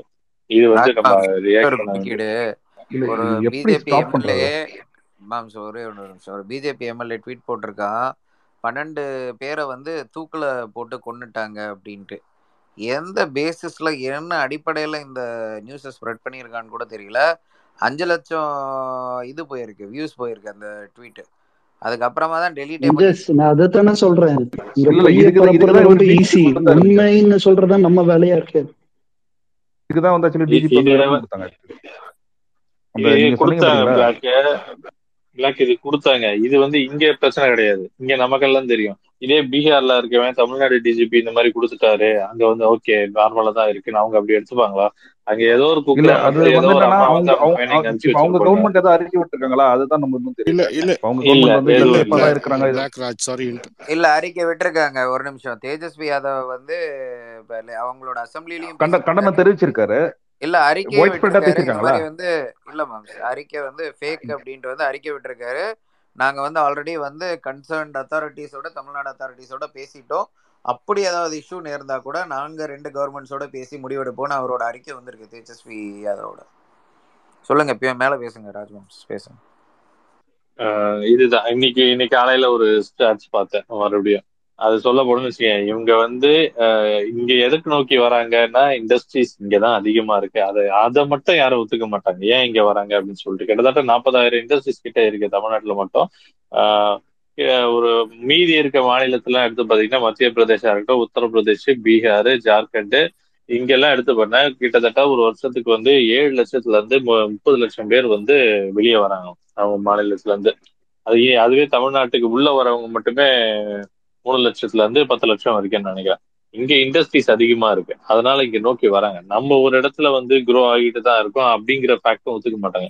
இதெல்லாம் ஒரு பக்கம் இருந்தாலுமே வந்து அந்த திருப்பி திருப்பி ப்ராப்ளம் சொல்லும் போது ரொம்ப சொன்னாரு இங்க ஒரு இளைஞர்கள் மத்தியில் ஒரு இனவாதத்தை ஒருத்தர் விதைச்சுக்கிட்டு இருக்காரு. எங்க போய் முடியும்னு தெரியல. அவங்க வந்து ஒரு வடக்கான்கள்னாலே ஒரு எதிரிகளா தான் பார்க்கணும். பிற மொழியாளர்களை எதிரிகளா தான் பார்க்கணும்ன்றது ஒருத்தர் தொடர்ந்து சொல்லிட்டு தான் இருக்காரு. அவங்களுக்கு வந்து நம்ம பதிலடி கொடுக்கறது கண்டிப்பா கொடுத்துதான் ஆகணும் ஏன்னா வந்து ஒரு ஐம்ப ஐம்பதுகள்லயும் இல்ல அறுபதுகள்லயும் ஹிந்தி திணிப்பு போராட்டம். அது வந்து ரொம்ப எவ்வளவு பெரிய போராட்டம்ன்றது எல்லாருக்குமே தெரியும். அப்ப இறந்தவர்களை வந்து நம்ம இன்னும் கூட கொண்டாடிக்கிட்டு இருக்கோம். மொழிக்காக போராடி. அப்ப கூட வந்து இந்திக்காரங்க இங்க சேஃபா தான் இருந்தாங்க. இந்த அளவுக்குலாம் யாரும் வந்து பயப்படலாம் இல்ல. ஆனா இப்ப வந்து இது இவங்களை இந்த மாதிரியான தவறான தகவல்களை வந்து கொடுத்து அது ஒரு வெறுப்பை வித நாளுக்கு நாள் வெறுப்பை விதிச்சுக்கிட்டு தான் இருக்காங்க. அவங்கள அடிக்கணும் கொல்லணும் இப்படி சொல்லிக்கிட்டு இருக்கானுங்க. இது வந்து எங்க போய் முடியும்னு தெரியாது. அவங்களுக்கும் இது ஆபத்து நமக்கும் இது ஆபத்து. நம்ம மாநிலத்தை பிற மாநிலத்தோட நல்லிணக்கமா இருக்கிறத இருக்கக்கூடாது அப்படிங்கிறது வட்டால் நாகராஜன் மாதிரி இங்கே ஒருத்தர் ரெடி ஆகிட்டு இருக்காரு. அவருக்கு இப்ப நம்ம பதிலடி கொடுத்துதான் ஆகணும் அது. பிஜேபியை விட இவங்க டாக்ஸிக்கான பர்சன் இங்க தான் பிஜேபியால உள்ள வர முடியாதுன்னு அவங்களுக்கே தெரியாது. அவங்க இன்டைரக்டா யார் யாரெல்லாம் இப்ப இவர கையில எடுத்திருக்காங்க. இவருக்கு பதிலடி கொடுக்குறது கம்பல்சரி நம்ம. நம்மளோட கடமையா தான் இருந்துச்சு அது நன்றி நன்றி ராமம் வெல் ஸ்போக்கன் ராஜ். சொல்லுங்க. நான் ஒரு பாயிண்ட் ஆட் பண்ணிக்கலாமா? வேற யாரும் பேசணும். இல்ல இந்த திருப்பூர் விஷயத்த வந்து எல்லாரும் திரும்ப திரும்ப பேசிட்டு இருக்காங்க. திருப்பூர்ல வந்து தொழில் நகரம் அங்க வந்து வடக்கணங்களை வச்சு வேலை பண்றாங்க. வடக்கணங்களை வச்சு வேலை பண்றாங்க. இங்க எத்தனை பேருக்கு தெரியாதுன்னு தெரியல. ஐ திங்க் யூகேஜ் நோ நான் வந்து டெக்ஸ்டைல் இண்டஸ்ட்ரியில தான் இருக்கேன். ஒரு டாப் மோஸ்ட் கம்பெனில தான் இருக்கிறேன். ஓகே ஒரு பெரிய கம்பெனி தான். இந்த இண்டஸ்ட்ரியில கிட்டத்தட்ட ஒரு பதினஞ்சு வருஷமா டிராவல் பண்ணிருக்கிறேன் ஃபர்ஸ்ட் ஆஃப் ஆல் இந்த பிசினஸ் எப்படி நடக்குதுன்னு தயவு செய்து எல்லாரும் புரிஞ்சுக்கணும். இப்ப எனக்கு இப்ப நாங்க வந்து அப்ராட் போறோம் அப்படின்னா ஒரு ஆர்டர் பேசுறதுக்கோ ஒரு டீல் முடிக்கிறதுக்கோ போறோம் எக்ஸிபிஷன்ஸ் போவோம். ஒரு ஆர்டர் கிடைக்கும். இந்த ஆர்டர் கிடைக்கிறதுக்கு ஒரு லீட் டைம்னு ஒன்று இருக்கு. For example 90 days sixty days இருக்கு. இது வந்து பல்க் ஆர்டர் இருக்கும். For example hundred tons two hundred tons இப்படி வரும்.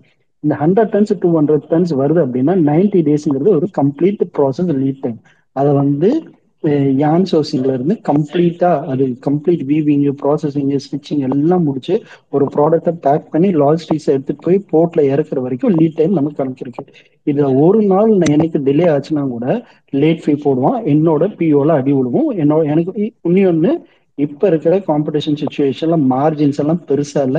ஏன் கண் நாங்களே தான் கம்பெனி ப்ராஃபிட் வைக்கிறோம். மேக்ஸிமம் வச்சா டூ டு த்ரீ பர்சன்ட் அப்படி இல்லை அப்படின்னா கம்பெனிஸோட இந்த எயிட் பர்சன்ட் டிராபேக் டியூட்டி மட்டும்தான் கம்பெனிஸோட லாபம்.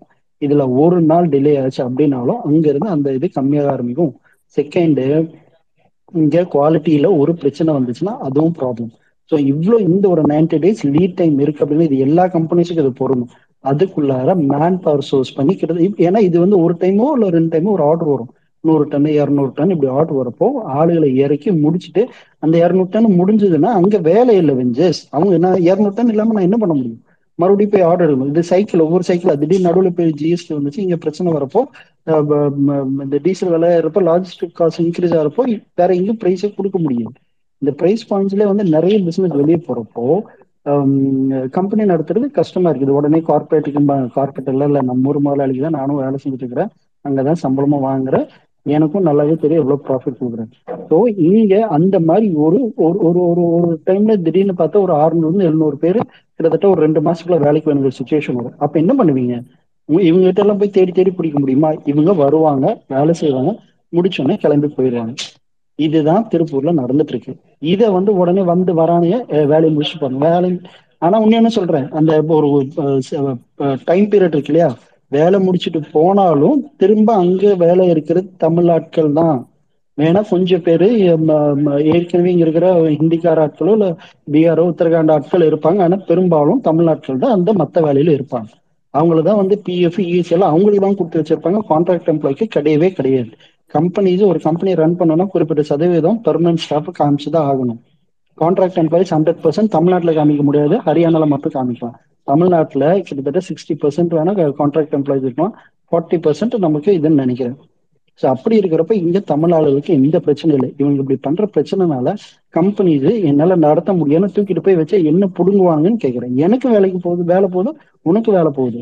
என் அக்கா சித்தி எல்லாம் தான் திருப்பூர்ல வேலை பண்ணிட்டு இருக்காங்க பனியன் கம்பெனில தான் இருக்காங்க. வேலை போச்சுன்னா நக்கிட்டு உட்காந்துருக்கிறதா இது ஒரு ப்ராசஸ் இங்க மற்ற மாநிலங்கள் எந்த மாநிலத்துல இருந்து வந்தாலும் நமக்கு இங்க ஒரு தேவை இருக்கு. டீ கடை வச்சிருக்காங்களா? டீ கடை தேவை இருக்கு. அண்ணாச்சி வந்து நீங்க விட்டுட்டு அவங்க பிள்ளைகள்லாம் படிக்க போயிட்டாங்க. மளிகை கடையெல்லாம் போனா அண்ணாச்சி அங்கேயே உட்காரணுங்கிற அவசியம் இல்லை. மளிகை கடை தான் வைக்கணுங்கிற அவசியம் இல்லை. அவங்க பிள்ளைய படிச்சுட்டு இந்த ஐடி வேலைக்கு போயிட்டாங்க. இதை பேசி பேசி பேசி இனவெறுப்பு தயவுசே கூட வேண்டாம். நான் ஒரே ஒரு ரிக்வெஸ்ட் மட்டும்தான். நம்ம திராவிடம் சார்ந்து பேசுங்க வெஞ்சஸ் அப்படிங்கிற எல்லாருக்குமே இனிமேல நம்ம யாரையும் அக்யூஸ் பண்ண வேண்டாம். லெட்ஸ் டிஸ்கஸ் ஆக்சுவலி இங்க நிறைய பசங்களுக்கு என்ன அடிப்படையே ஏன்னா நம்ம சண்டை போற பசங்களை பாத்தீங்கன்னா ஸ்கூல் முடிச்சுட்டு இப்பதான் வெளியே வந்திருக்காங்கன்னு புரியுது. நம்ம அவங்களுக்கு அவங்க கிட்ட போய் நாடாளுமன்ற அரசியலை பத்தி பேசவே கூடாதுங்கிறது நே- எனக்கு இப்பதான் புரியுது. உண்மையாலுமே ஓப்பனா சொல்லணும் ரெண்டு நாளா டிஎல்ல உருண்டுட்டு இருக்காங்க. நிறைய பேச வேண்டியிருக்கு. இது பேசி we have to expose Seeman. கோவப்பட்டு பிரயோஜனம் நினைக்கிறேன். தேங்க்ஸ்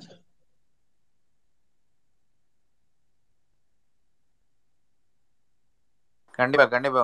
இன்வைட் பண்ணியிருக்கேன். தோட்டாவை. வந்தா கொடுக்கலாம் மைக்க டிஸ்கஸ் பண்ணுவோம். தோட்டா மோடி சிங்கி எல்லாருக்கும் அனுப்பிடலாம். பாப்போம் வராங்களான்ட்டு. வணக்கம் வணக்கம் சொன்ன மாதிரி இவ்வளவு நாள் நம்ம சண்டை போட்டது லோக்சபானா என்ன ராஜ்யசபானான்னு எடுத்து சொன்னது. அவங்களுக்கு லோக்சபானா என்னன்னே தெரியல ராஜ்யசபானா என்னன்னே தெரியல. அங்க போய் எத்தனை எம்எல்ஏ வச்சு எம்பி வேணும்ன்றது கூட தெரியாம ஆட்கள் கிட்ட தான் நம்ம இவ்வளவு நாள் சண்டை ராஜ் ராஜ் சாரி இன்டர் பண்ணதுக்கு சாரி அன்னைக்கு ஒருத்தன் பேசுறான் அவங்க குரூப்ல தம்பி குரூப்ல எப்படியாவது நம்ம ஈரோட ஜெயிச்சு பாராளுமன்றத்துக்கு போயிடணுங்கிறான். இதுக்கு மேல நம்ம என்னத்த சொல்றது? இல்ல இந்த ஜெகதீஷ் அது ஆக்சுவலா வந்து அந்த மாதிரி விஷயம் சீரியஸா சொல்றாங்க. எனக்கு அதை இப்போ ஒரு ஒரு ரெண்டு மூணு மாதம் வாரமா பார்க்கும்போது ரொம்ப வருத்தமா இருக்கு. எங்களோட டிஎல்ல சண்டை போடுவாங்க. ஆ இருந்துட்டு போட்டோம். இப்ப என்ன? ஆட்சி தானே போட்டோம். அப்படிங்கிறாங்க. ஆட்சி அதிகாரத்துக்கு வந்தாதான் வந்து இதெல்லாம் பண்ண முடியும் அப்படிங்கறதே புரிய மாட்டேங்குது அவங்களுக்கு. இல்ல ராஜ் அதுக்கு காரணம் சொல்றேன். ஏன் தெரியுமா? ஒரே நிமிஷம். அதுக்கு காரணம் நான் சொல்லிடுறேன். நம்ம காலத்துல வந்து காலேஜஸ்ல இருந்து நமக்கு அரசியல் ஆரம்பிக்குது. நானும் படிச்ச காலத்துல இந்த இது எலெக்ஷன்ஸ் இந்த அரசியல் சார்ந்த விஷயங்கள் ஆஹ் கல்லூரிகள்ல பேசப்பட்டது வீடுகள்ல பேசப்பட்டது. ஆனா இப்ப அப்படி இல்லை. இங்க வெறும் யூடியூப் வாட்ஸ்அப்ன்ற ஒரு இது வந்ததுக்கு அப்புறம் இவங்க அதுல வரதான் உண்மை. இங்க அது மட்டும்தான். இப்ப அதுதான் தெரி தெ- தெளிவா சொன்னேன். சீமான் வந்து சுருக்கிற வேலையை பாக்குறான் தமிழ்நாட்டுல இங்க நம்ம அரசுல இருந்தா போதும். நமக்கும் டெல்லிக்கும் சம்பந்தமே இல்ல. பாராளுமன்றத்துக்கு சம்பந்தம் இல்லை. நமக்கு இங்க ஆட்சி அமைச்சா போதுங்கிற ஒரு சின்ன சர்க்கிள்குள்ள இவன் கொண்டு வரான். நம்மளோட நம்மளோட வேலையெல்லாம் வந்து ஈர வாங்கி கொடுக்கணும். ஈர வெங்காயங்களை நீங்களே நினைச்சாலும் இப்ப எங்க சண்டை போட முடியாதுன்னு இவங்களுக்கு புரிய மாட்டேங்குது. எவ்வளவு கூறுகட்டத்தனமா இருக்கானு பாருங்க. என்னோட அவன் அவனுக்கு வச்சிருக்கிற இதெல்லாம் பாருங்களேன். என் தாழம் தமிழ் இளம் நீ வச்சுட்டு போ வச்சுட்டு போல ஆனா உன்னால அங்க போய் வாங்க முடியுமா? உன்னால இங்க சப்போர்ட் தான் பண்ண முடியும். இவனுக்கு இங்கேயே சுருக்கி வச்சிடறான். இதுதான் அவனோட வேலை. நீ வந்து பெருசா யோசிக்காத. உனக்கு பெட்ரோல் விலை ஏறினா பிரச்சனை இல்லை டீசல் விலை ஏறினா பிரச்சனை இல்லை ஜிஎஸ்டி இருந்தா பிரச்சனை இல்லை. உனக்கு இருக்கும் சம்பந்தமே இல்லை. உன்னோட வேலை ஈழத்துக்கு சப்போர்ட் பண்ணு நம்ம எப்படியா சிங்கிள் இருந்து வாங்கிட்டு போகணும் ஆனா வாங்க வேண்டியவனால இங்க உட்காந்துருக்கிறான் யூஎஸ் யூஎஸ்ஏலயும் டொரண்டோலயும் பிரான்ஸ்லயும் உட்காந்துட்டு இவங்களை தூண்டி விட்டுட்டு இருக்கிறான் இவங்களும் காட்சி கொடுத்துட்டு இருக்கிறான் இவ்வளவுதான் இது இதுல இருக்கிற அரசியல். சீமானோட அரசியல் இங்க சுருக்கிறார் ராஜ் ரொம்ப தெளிவா சுருக்கிட்டு இருக்கு அவனோட பிளான் படி தான் போயிட்டு இருக்குது ஏன் நேத்து ஒருத்தன் முகாம் தமிழர்களை போய் சீமா பார்த்ததுக்கு முகாம் தமிழர்களை திட்டுறான். நீ ஏன்னா போயும் போய் திமுக கிட்ட போய் உதவி கேக்குறீங்க. இருந்து கஷ்டப்படுங்க. நாங்க வந்து சரி பண்றோம் அப்படின்னு சொல்றோம் இவங்க இவங்க என்ன சொல்லி புரிய வைக்கிறது? இவங்க கிட்ட நம்ம இவ்வளவு நாள் பேசினதே வேஸ்ட்ங்கிற மாதிரி தான் இது எல்லாத்தையும் இல்ல இப்போ அது தமிழ்நாட்டோட கடனை வந்து நான் ஒரு ஒரே ஒரு மஞ்சள் நோட்டீஸ்லயே முடிச்சிருவேன் அப்படின்னு சொல்ற சொல்ற தலைவன் பேச்சை கேட்டு கைதட்ட தம்பிகள்கிட்ட என்ன எதிர்பார்க்குறீங்க? ராஜ். அது தம்பிக்கு இது நீங்க சொல்லும் இதெல்லாம் வந்து உண்மை இல்லைன்னு உங்களுக்கு தெரியும். நான் என்ன நினைச்சிருந்தேன் அவங்க எல்லாம் உண்மை இல்ல. சரி ஏதோ நம்ம தலைவர் சொல்லிட்டாரு. அவங்க ஏத்துக்கிட்டே இருக்காங்க. அப்படி சும்மா இருக்காங்க அப்படின்னு நினைச்சிட்டு ஆனா அவங்க அதெல்லாம் உண்மை. அப்படி ஒரு கையெழுத்து போட்டு நிறுத்திட முடியும்னு நினைச்சு நிக்கிறாங்க அதெல்லாம் இப்ப கேட்கும் போது அதிர்ச்சியா இருக்கு. நினைச்சேன் இல்ல ஷாஃபி மேம் நானும் அதான் சொல்றேன். இப்ப வந்து நமக்கு ஒரு ஏன்னா திராவிட அரசியல புரிஞ்சுக்கிறது ரொம்ப ரொம்ப கஷ்டம். ஏன்னா அந்த இடஒதுக்கீட்டு மூலியமாவும் ஃப்ரீ பஸ் பாஸ்லயும் அந்த ஒரு ஒரு ஒரு டிவி பாக்குறதோட வழி தெரிஞ்சு வரவங்களுக்கு தான் நமக்கு அதெல்லாம் புரியுது. ஏன்னா பஸ் பாஸ்ல போறது வந்து ஒரு பஸ்ல போறது கிட்டத்தட்ட ஒரு பத்து கிலோமீட்டர் பன்னெண்டு கிலோமீட்டர் பஸ்ல போய் பஸ் பாஸ் வாங்கி அந்த பஸ் அந்த பஸ் பாஸ் வாங்குறதுக்கு ஒவ்வொரு டைம் அந்த மண்டல ஆஃபீஸ்ல போய் நின்று எல்லாம் பார்த்துட்டு வந்தாங்க நமக்கு தெரியுது. இன்னைக்கு வரவங்களுக்கு அப்படி இல்லை. எல்லாத்தையுமே சபிஸ்டிகேஷனா கொண்டு வந்துட்டார். கலைஞர் பண்ற பெரிய தப்பு என்ன? கஷ்டப்படுறானா மினி பஸ் இதுக்குள்ள விடு. கிராமத்து வரைக்கும் கொண்டு போய் விடு. படிச்சுட்டு வரணும். பொண்ணுங்களுக்கு கஷ்டமா இருக்கா லேப்டாப் கொடு சைக்கிள் கொடு. இப்படி கொடுத்தாங்கட்டு எங்களுக்கு எதுவும் தெரியல. இவங்க என்ன நினைச்சுக்கிறாங்க? இது வந்து அவங்களோட கடமை வேற வழி இல்லை. நீ பண்ணி. நீ ஃப்ரீயா கொடுத்து மக்களை ஏமாத்துறங்கிறதா நம்ம சொல்லிட்டு இருக்கிற இந்த நாய் ஆரம்பத்தில். இவனோட யோசிச்சு பாருங்க. இடஒதுக்கீடு தப்பு. இலவசம் கேவலம். மக்களை பிச்சை எடுக்க வைக்கிறாங்க. பொங்கல் பரிசு கொடுத்தா பிச்சை எடுக்க வைக்கிறாங்க. இது மாதிரி அவங்களுக்குள்ளார ஒரு தாழ்வு மனப்பான்மை உருவாக்குறது அவங்களோட வேலை. நான் என்ன சொல்றேன்னா தம்பிகள் ஏன்னா அவங்களுக்கு வந்து அவ்வளவுதான். இருபத்தி மூணு வயசு இருபத்தி நாலு வயசு தான். இந்த அருண் பிரின்ஸ் அன்னைக்கு பேசுறப்ப எனக்கு உண்மையாலுமே ஷாக் இருந்துச்சு. நீங்க நானும் தானே பேசிட்டு இருந்தோம். என்ன வயசுடான்னு கேட்டா இருபத்தி மூணு வயசுங்கிறான். ஷாக்கா இருந்துச்சு. இருபத்தி மூணு வயசா? நான் கூட ஏதோ ஒரு பைபிள் ஏதோ நல்ல வேலைக்கு போற வேலைக்கு போறேன்னா ஒரு இருபத்தெட்டு வயசு இருபத்தொன்பது வயசு இருக்கும். சொன்னா புரியும். ஆனா இந்த பசங்களுக்கு திரும்ப திரும்ப இங்க நமக்கு இருக்கிற ஒரு அரசியல் அதிகாரத்தோட தேவை சொல்ல வேண்டியிருக்கு நான் நினைக்கிறேன். உண்மையாலுமே நம்புறேன் நான். ஏன்னா நமக்கு தெரிஞ்சிருக்கு. இங்க இப்ப காமராஜர் அரசியலை பத்தி நம்ம பேசணும். இங்க வந்துதானே நம்ம பல பேருக்கு தெரியும். காமராஜரோட அரசியல் என்ன? காமராஜர் அஞ்சு ரூபா கொடுத்தது என்ன? காமராஜர் ஒரு சமூக மக்களுக்கு அத்தனை தொழிற்சாலைகளுக்கான வாய்ப்புகள் கொடுத்தது என்ன? பஞ்சம் வந்தது. இப்ப பஞ்சம் வந்ததை எவனா பேசுறானா? பஞ்சம் வந்தது எவனும் பேசல. பஞ்சத்துக்கு அப்புறம் தான் தமிழ்நாடு இவ்வளவு பெரிய தூரத்துல முன்னேறி வந்திருக்கு. இவங்க வந்து ஜப்பானை காமிக்கிறானுங்களே வேர்ல்டு வாருக்கு அப்புறம் இப்படி ஆயிடுச்சு இப்படி ஆயிடுச்சுன்னா தமிழ்நாட்டுல பஞ்சம் வந்ததுக்கு அப்புறம் தமிழ்நாடு இவ்வளவு தூரம் முன்னேறி வந்திருக்காங்க கலைஞர் கொண்டு வந்த திட்டங்கள் தான். பெண்களுக்கு சொத்துரிமை கொடுத்தங்காட்டி தான் பெண்களோட எம்பவர்மெண்ட் இப்போ வந்திருக்கு. இவங்களுக்கு அதனாலதான் பெண்களோட இந்த இலவச பேருந்து பயணமா இருக்கட்டும் இல்ல பெண்கள் வீட்டு தலைவர்களுக்கு ஆயிரம் ரூபாய் கொடுக்கறதா இருக்கட்டும் நக்கலா தெரியும். பட் இது வேற வழி இல்லை நம்ம பேசிதான் ஆகணும்னு நான் சொல்றேன். பரவாயில்ல அவங்க வந்து அதுல ஒரு அஞ்சு பேரோ பத்து பேரோ சொல்லி ஒருத்தர் அதை புரிஞ்சுக்கிட்டானாலே போதும் தான் நான் நினைக்கிறேன் ஷஃபிக் மான்ஸ் புரியுது இவங்களுக்கு புரியுறதுல சம்டைம்ஸ் அவ்வளோ கோவம் வரும். சஞ்சய் மாதிரி ஆட்கள்லாம் தெரிஞ்சே தப்பாக தான் பேசுகிறாங்க உடனே த ஐயோ இந்த கோவை வேணும் ஆள் பாருங்க. எவ்வளோ ஒரு படிச்சிருக்காங்கடா லண்டனில் வேலை செய்யறாங்க எவ்வளோ ஒரு அடிமுட்டாளாக இருக்கான். அவனை ப- அவனுக்கு பின்னாடி போகிற மக்கள் அவனைத்தானே ஒரு இதாக எடுப்பாங்க உதாரணமாக எடுப்பாங்க. பற்றி அவரே அவரே சொல்கிறாரு கரெக்டாக இருக்குல்ல அப்படின்னு. கோவை வினோக்கு அவ அவனுக்கே அறிவு இல்லை இம்போர்ட் எக்ஸ்போர்ட்டரும் இருக்கிற பசங்க முட்டாளாக்கிட்டு உட்காந்துருக்கான் ஆனா இதை தூ இது பண்ணி விடுறது இந்த மூக்கு மாமா அங்க இருந்து வர மத்த இவனுங்க கீழத்தானுங்க அவங்களுக்கு இந்த அரசியலுக்கு என்ன சம்மந்தம் இருக்கு? நம்ம பேசுறது இதுதான் இன்னொரு விஷயமும் இருக்கு மாம்ஸ். நம்ம பேச வேண்டியதுக்கான காரணம் உனக்கு இந்த அரசியலும் நாடாளுமன்ற அரசியலும் முக்கியம்டா. ஈழ அரசியல் சப்போர்ட் பண்ணிட்டு போ போய் தொலை.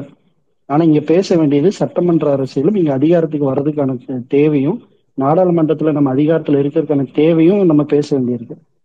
அதுதான். இது வந்து பேசுறதுனால எனக்கு தெரிஞ்ச நம்ம we are not going to lose anything. Thanks Pablo பயங்கர இன்னைக்கு இப்போ அந்த உங்களோட அந்த இது புரியுது. ஐசக் அறிவொலி ஐசக் ஐசக் நீங்க தான் ஃபர்ஸ்ட் பண்ணீங்கன்னு நினைக்கிறேன் கையை. அறிவொலியா ஐசக்னு நான் பார்க்கல. யாராவது ஒருத்தர் பேசுங்க. இல்ல ஒரு சின்ன இது சொல்லிட்டு போயிடுறேன். ஐசக் கொஞ்சம் டைம் எடுத்து பாரு நினைக்கிறேன். பேப்லோ சொன்ன மாதிரி சீமானோட அரசியல் வந்து வெறும் அந்த ஸ்டேட்டை மட்டுமே கிடையாது. அவரோட அரசியல் பயணங்கிறது முழுக்க முழுக்க அவரோட வாழ்வாதாரத்தை சார்ந்ததாக இருக்குது ஏன்னா ஒரு ஸ்டேட்டுகளை நீங்கள் வந்து எய்ம் பண்ணி பண்ணணும்னா கூட குறைந்தபட்சம் நீங்கள் கூட்டணி மற்ற மாதிரியான பாலிடிக்ஸ் இருக்குது இது சுத்தமாக அவர்கிட்ட கிடையாது. முழுக்க முழுக்க வாழ்வாதாரம் இந்த புலம்பெயர் இளம் இலங்கை தமிழர்கள் வந்து வெளிநாட்டுல இருந்து விட்ற எப்படி ஃபயர் விடுறாங்களோ அதுக்கேற்ற மாதிரி இங்கே அவர் பண்ணணும். இல்லைன்னா அவரோட வாழ்வாதாரமே கம்ப்ளீட்லி அவுட்டு இதுக்கு என்ன ரீசன்னா இது நம்ம வந்து ஒன்றும் அவர் மேலே அவதூறு சொல்லலை. அவரோட பேட்டிகள்லேருந்து நீங்கள் பாருங்கள் இன்னும் சொல்ல போனால் நான் பிச்சை தான் எடுத்துக்கிட்டு இருக்கேன் அப்படின்னு சொல்லுவார். அந்த சுந்தர் சீட்டை கேட்டால் காசு கொடுப்பேன் போடுறா கொடுப்பேன். இதெல்லாம் வந்து நம்ம வந்து க- அவர் மேலே வந்து சேர்க்கிற அவதூறு கிடையாது. இதெல்லாம் அவராகவே சொந்தமாக சொன்ன இது. ஸோ இப்படி வாழ்வாதாரம் தான். அந்த வீடு அந்த இது இதுக்காக காசு எப்படி வருதோ ஒரு வாழ்வாதாரத்தை பயன்படுத்திட்டு இருக்கிற அரசியல் தான் சீமான அரசியல் மாநில அரசியல் கூட இல்லை அப்படிங்கிறது தான் சொல்ல வந்தேன். நன்றி. Thanks thanks Arivoli sir Isaac சொல்லுங்க. ஆ தேங்க்ஸ் ஜெகதீஷ் ரஞ்சன் ஒரு ஒரு இன்னொரு பாயிண்ட் ஒன்று மட்டும் ஒன்று பேச மறந்துட்டேன் அதை மட்டும் சேர்த்துக்கிறேன். நாம பேச வேண்டிய வந்து ஏற்கனவே நான் சொன்ன மாதிரி லார்ஜர் பெர்ஸ்பெக்டிவ்ல வந்து பிஜேபியோட அஜெண்டாவை பேசணும். ஆனா இந்த நம்ம ஊர்ல இருக்கிற நம்ம கூடவே இருக்கிற இந்த தம்பிகள் ஜோம்பிஸ் இருக்காங்க இல்லையா? ஸோ இவங்களுக்கு வந்து ஒரு பாயிண்ட் வந்து புரிய மாட்டேங்குது. இவங்க பேசுற மாதிரி தமிழ்நாட்டு வளத்தை வந்து கொள்ளடிக்கிறதுக்காக அவங்க வரல. அவன் வர்றது வந்து வாழ்வாதாரத்துக்காக. இந்த இரநூறு முந்நூறு ரூபாய் கூட அவன் ஒரு நாளைக்கு சேர்த்து வைக்கிறது கூட அங்க அவனுக்கு வழி இல்லாம தான் இங்க வரான் அவன் வந்து இங்க வந்து ஊர்ல கொண்டு போய் அரண்மனையை கட்ட போதில்ல அந்த மாதிரி இங்க இன்வெஸ்ட் பண்ணி ராஜஸ்தான்ல பாலைவனங்கள்ல கொண்டு போய் அரண்மனைகளை கட்டிட்டு வருஷத்துக்கு பத்து நாள் மட்டுமே போய் தங்குற மார்வாடிகளை பத்தி அவன் பேசவே மாட்டாங்க இந்த குரூப் சரிங்களா? இங்க வந்து அடகு கடை நடத்தி பெருசா இவங்களோட கொள்ளையடிச்சு அங்க போய் ராஜபோகமா இருக்கிற குரூப்பை பத்தி இவங்க பேசவே மாட்டாங்க. ஆனா அதுவே வந்து ஒருத்தன் சோத்துக்கு வழி இல்லாம நம்ம ஊரை நோக்கி புழைக்கிறதுக்கு வரான்னா அவனை பத்தி மட்டுமே தான் பேசிக்கிட்டு இருப்பாங்க இது என்ன திருப்பி திருப்பி எளிய மக்கள் அடிச்சுக்கிட்டு இருந்தா அவங்களுக்கு வந்து பேசுறதுக்கு கூட குரல் கிடையாது. அவங்களே நம்ம போட்டு அடிச்சுக்கிட்டு இருப்போம் அப்படின்ட்டு இந்த ஒரு டயலாக் கூட வரும். இந்த கலகலப்ப படம்னு நினைக்கிறேன். அடிக்கிறதுக்கு ஏத்தது வந்து தமிழ் வாத்தியாரு அப்படிங்கிற மாதிரி ஒரு மென்டாலிட்டி தான் இது. இவங்க எல்லாம் வசதியா ஒண்ணு மறந்துட்டு போறாங்க. பெருந்தலைவர் ஆட்சியில் இருந்த சமயம் அவர் ஆட்சியிலிருந்து இறங்கின சமயம் தமிழ்நாட்டுல கொடுமையான பஞ்சம். போன வாரம் ஒரு நடந்த ஒரு ஸ்பேஸ்ல நான் சொல்லியிருக்கேன். அதுக்கடுத்து அந்த டைம்ல இருந்த ஒரு பேசின ஒரு சில பிரபலங்கள் பேசின அந்த பஞ்சம் எப்படி இருந்துச்சுன்னு போட்டதெல்லாம் யாரோ பேப்லோ மாம்ஸ் நிறைய பேர் வெஞ்சர்ஸ் எல்லாருமே அவங்கவுங்க ட்வீட்ல ஷேர் பண்ணியிருந்தாங்க. அரிசிக்கு எங்க வழி கிடையாது. சரிங்களா? மக்கா சோளத்தை அரைச்சு அதை மூணு வேளை தோசையாவும் களியாவும் உப்புமாவாவும் செஞ்சு சாப்பிட்டது. நான் பண்ணுக்கு இந்த உப்புமா போஸ்ட்லாம் போட்டுக்கிட்டு இருப்பேன். ஆனா அந்த உப்புமா கூட கிடைக்காத காலகட்டம் தமிழ்நாட்டுல இருந்துச்சு. அப்போ வந்ததுதான் உப்புமாங்கிற ஒரு கான்செப்ட் சோறு கிடையாது. அரிசி கிடையாது சுத்தமா.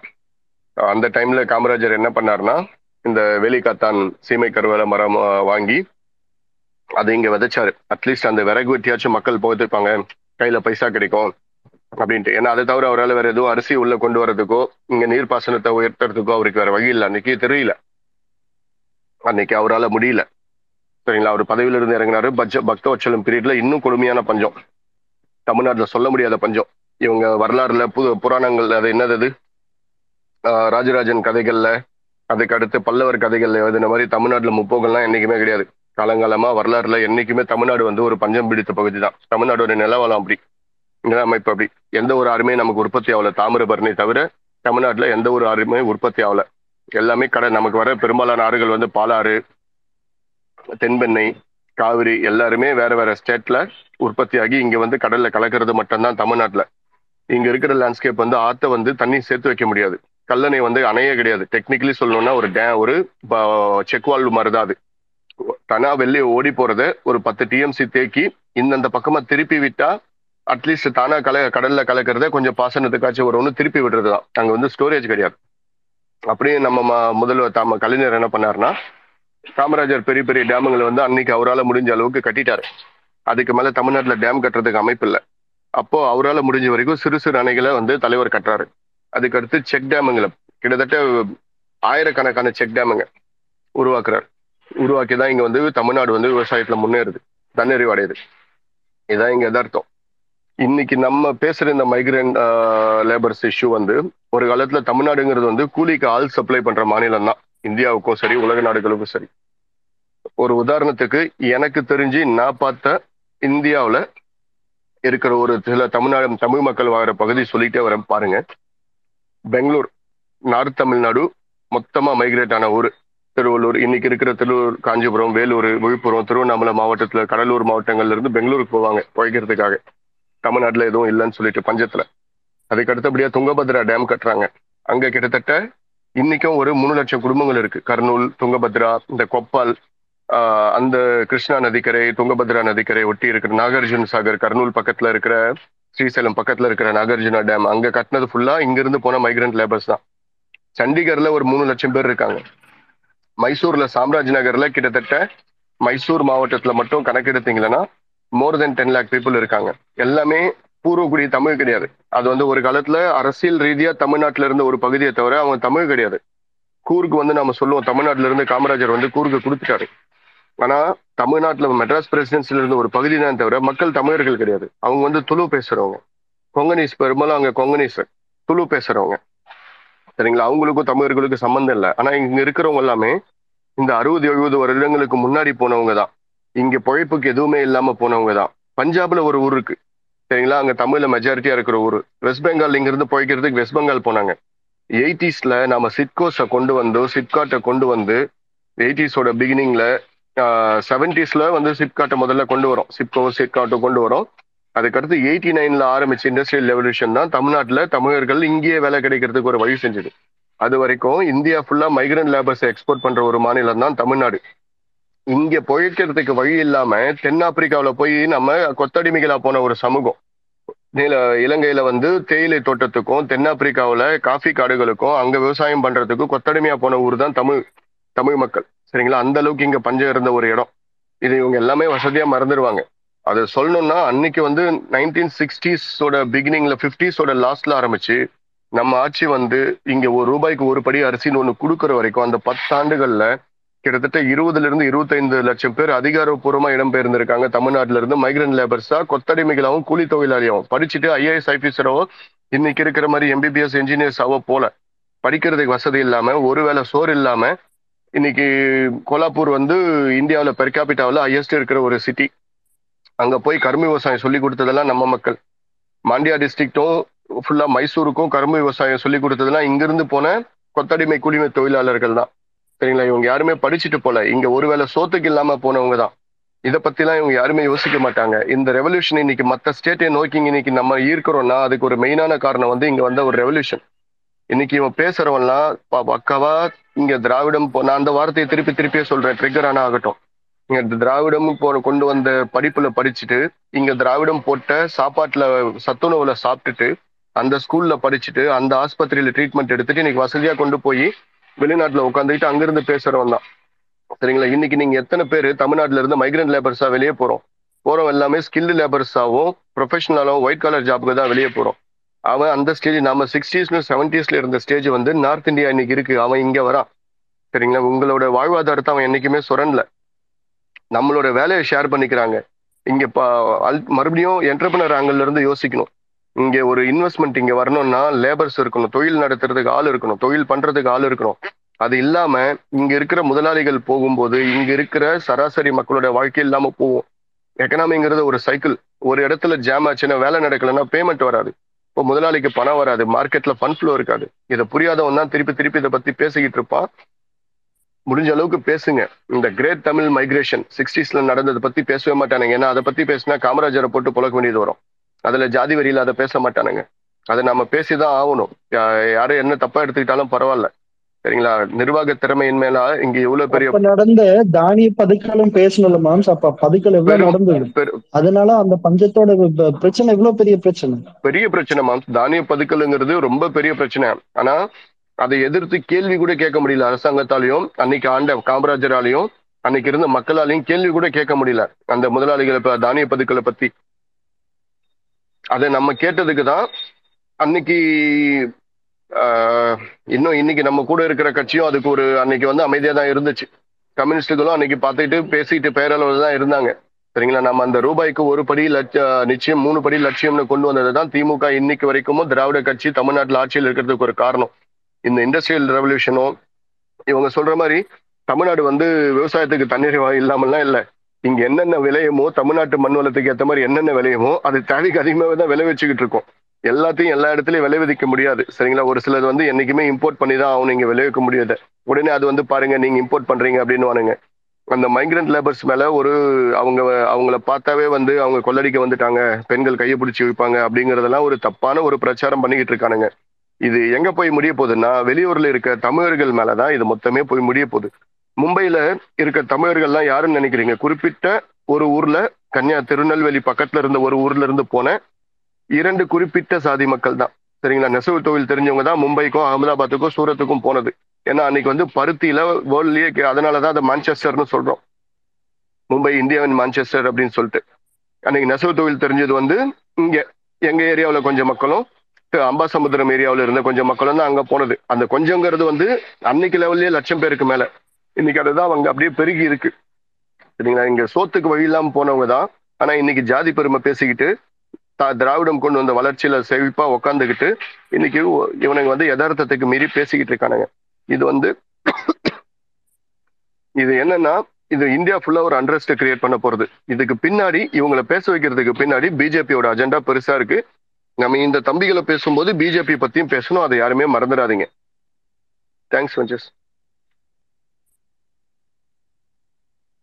தேங்க்ஸ் ஐயர் நான் குயிக்காக ரெண்டே ரெண்டு பாயிண்ட் அஃப்கோர்ஸ் நான் பதவியில் இருக்க அப்புறம் கணேசன் பிரதர் வந்திருக்காரு சலீம் பிரதர் வந்திருக்காரு. நான் குயிக்காக ரெண்டே ரெண்டு பாயிண்ட் மட்டும் சொல்லிடுறேன். எதுக்கு வந்துன்னா இன்னைக்கு ரெண்டு விஷயம் வைரலாக போயிட்டு இருக்கு ஒன்று வந்து இந்த வடக்கனுங்க பிரச்சனை இதை வந்து எப்படின்னா இந்த ஒத்தன் இந்த சுமந்து போட்டானா ஸ்ரீராம் போட்டான் ஸ்ரீராம் போட்டானா ஒன் செகண்ட் ஒன் செகண்ட் தயவு செய்து நம்மளும் வடக்கன்கள் சொல்ல வேண்டாம். வட இந்தியர்கள் தான் அந்த டிக்னிட்டை நம்மளும் கொடுக்கணும். வடக்கன்ஸ் ஓகே சொல்ல வேண்டாம் ஓகே பேப்லோ அதர் ஸ்டேட்னு நான் சொல்லிக்கிறேன். அதர் ஸ்டேட்லேருந்து வந்தவங்க வட வட இந்தியர்னே சொல்லுங்க. தப்பு இல்லை. அவங்களும் இந்தியர்கள். வட இந்தியர்னே கொடுக்கும் ஆ சரி. வட இந்தியர்கள் அந்த அந்த ட்வீட் வந்து பயங்கர வைரலாக போயிட்டு இருக்கு அது ஒன்று அது வந்து எப்படின்னா ஒருத்தன் இந்த சுமந்து போட்டானா ஸ்ரீராம் போடுறது ஸ்ரீராம் போட்டான் வரிசையாக போடுறது. இன்னொன்று வந்து இன்னொன்று வைரலாக போயிட்டு இருக்கிறது பெரியாரோட அந்த அந்த இது கேப்ஷன் போட்ட ஒரு வீடியோ அது வந்து எப்படின்னா அவர் வந்து ராஜாஜி கிட்டேருந்து அந்த எப்படி இருந்ததுன்னு. அதில் எப்படின்னா ரெண்டுத்துலையுமே பார்த்தீங்கன்னா அந்த ஐரணி பார்த்தீங்கன்னா இதில் வந்து நம்ம தமிழ்நாடு போலீஸ் டிபார்ட்மெண்ட் கிளியராக வந்து ட்வீட்டு போட்டு அஃபிஷியலாக எல்லாத்தையும் சொல்லிட்டாங்க. இது இல்லை இதுதான் உண்மை இதுதான் பொய் அப்படின்னு எல்லாத்தையும் சொன்னதுக்கப்புறமும் அதை எவனும் போடல. இப்போ கூட ஒரு ஃபியூ மினிட்ஸ் பேக் அந்த ஸ்ரீராம் ஸ்ரீராதிரி ஒரு ட்வீட் போட்டிருக்கான்.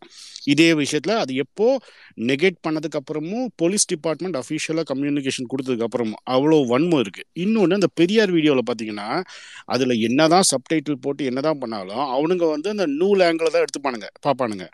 ஆனால் அதில் வந்து எவனுமே இது வரைக்கும் அவர் சொன்ன அந்த ஆறாயிரம் ஸ்கூலை க்ளோஸ் பண்ணிட்டான் எட்டாயிரம் ஸ்கூலை க்ளோஸ் பண்ணிட்டான்னு சொன்னதையும் சப்டைட்டில் வருது. அதை பற்றி ஒத்தனும் பேச மாட்டேங்கிறான். அதுதான் பாப்பானோட அஜெண்டா எனக்கு என்ன வேணுமோ அதை மட்டும் எடுத்துப்பேன் மற்றதெல்லாம் நான் எடுத்துக்க மாட்டேங்கிறது தான் அது காண்டார பிரச்சனை. அதனால எப்படின்னா அவனுங்க போடுற ட்வீட்லேயே நெகட்டிவாக அவ்வளோ இருக்குது அதை எவனும் பேச மாட்டான். அந்த அவனுங்களுக்கு என்ன பாயிண்ட் வேணுமோ அதை மட்டும் எடுத்துக்கிறானுங்க. ஆறாயிரம் ஸ்கூலை ஒருத்தன் க்ளோஸ் பண்ணியிருக்காண்டா அது தப்பாடானா அதுக்கு ஒத்தனும் பதில் சொல்ல மாட்டேங்கிறானுங்க. அதுதான் எனக்கு காண்டாவுது. ஓகே சாரி கணேசன் இல்லை சலீம் சொல்லுங்க சார்.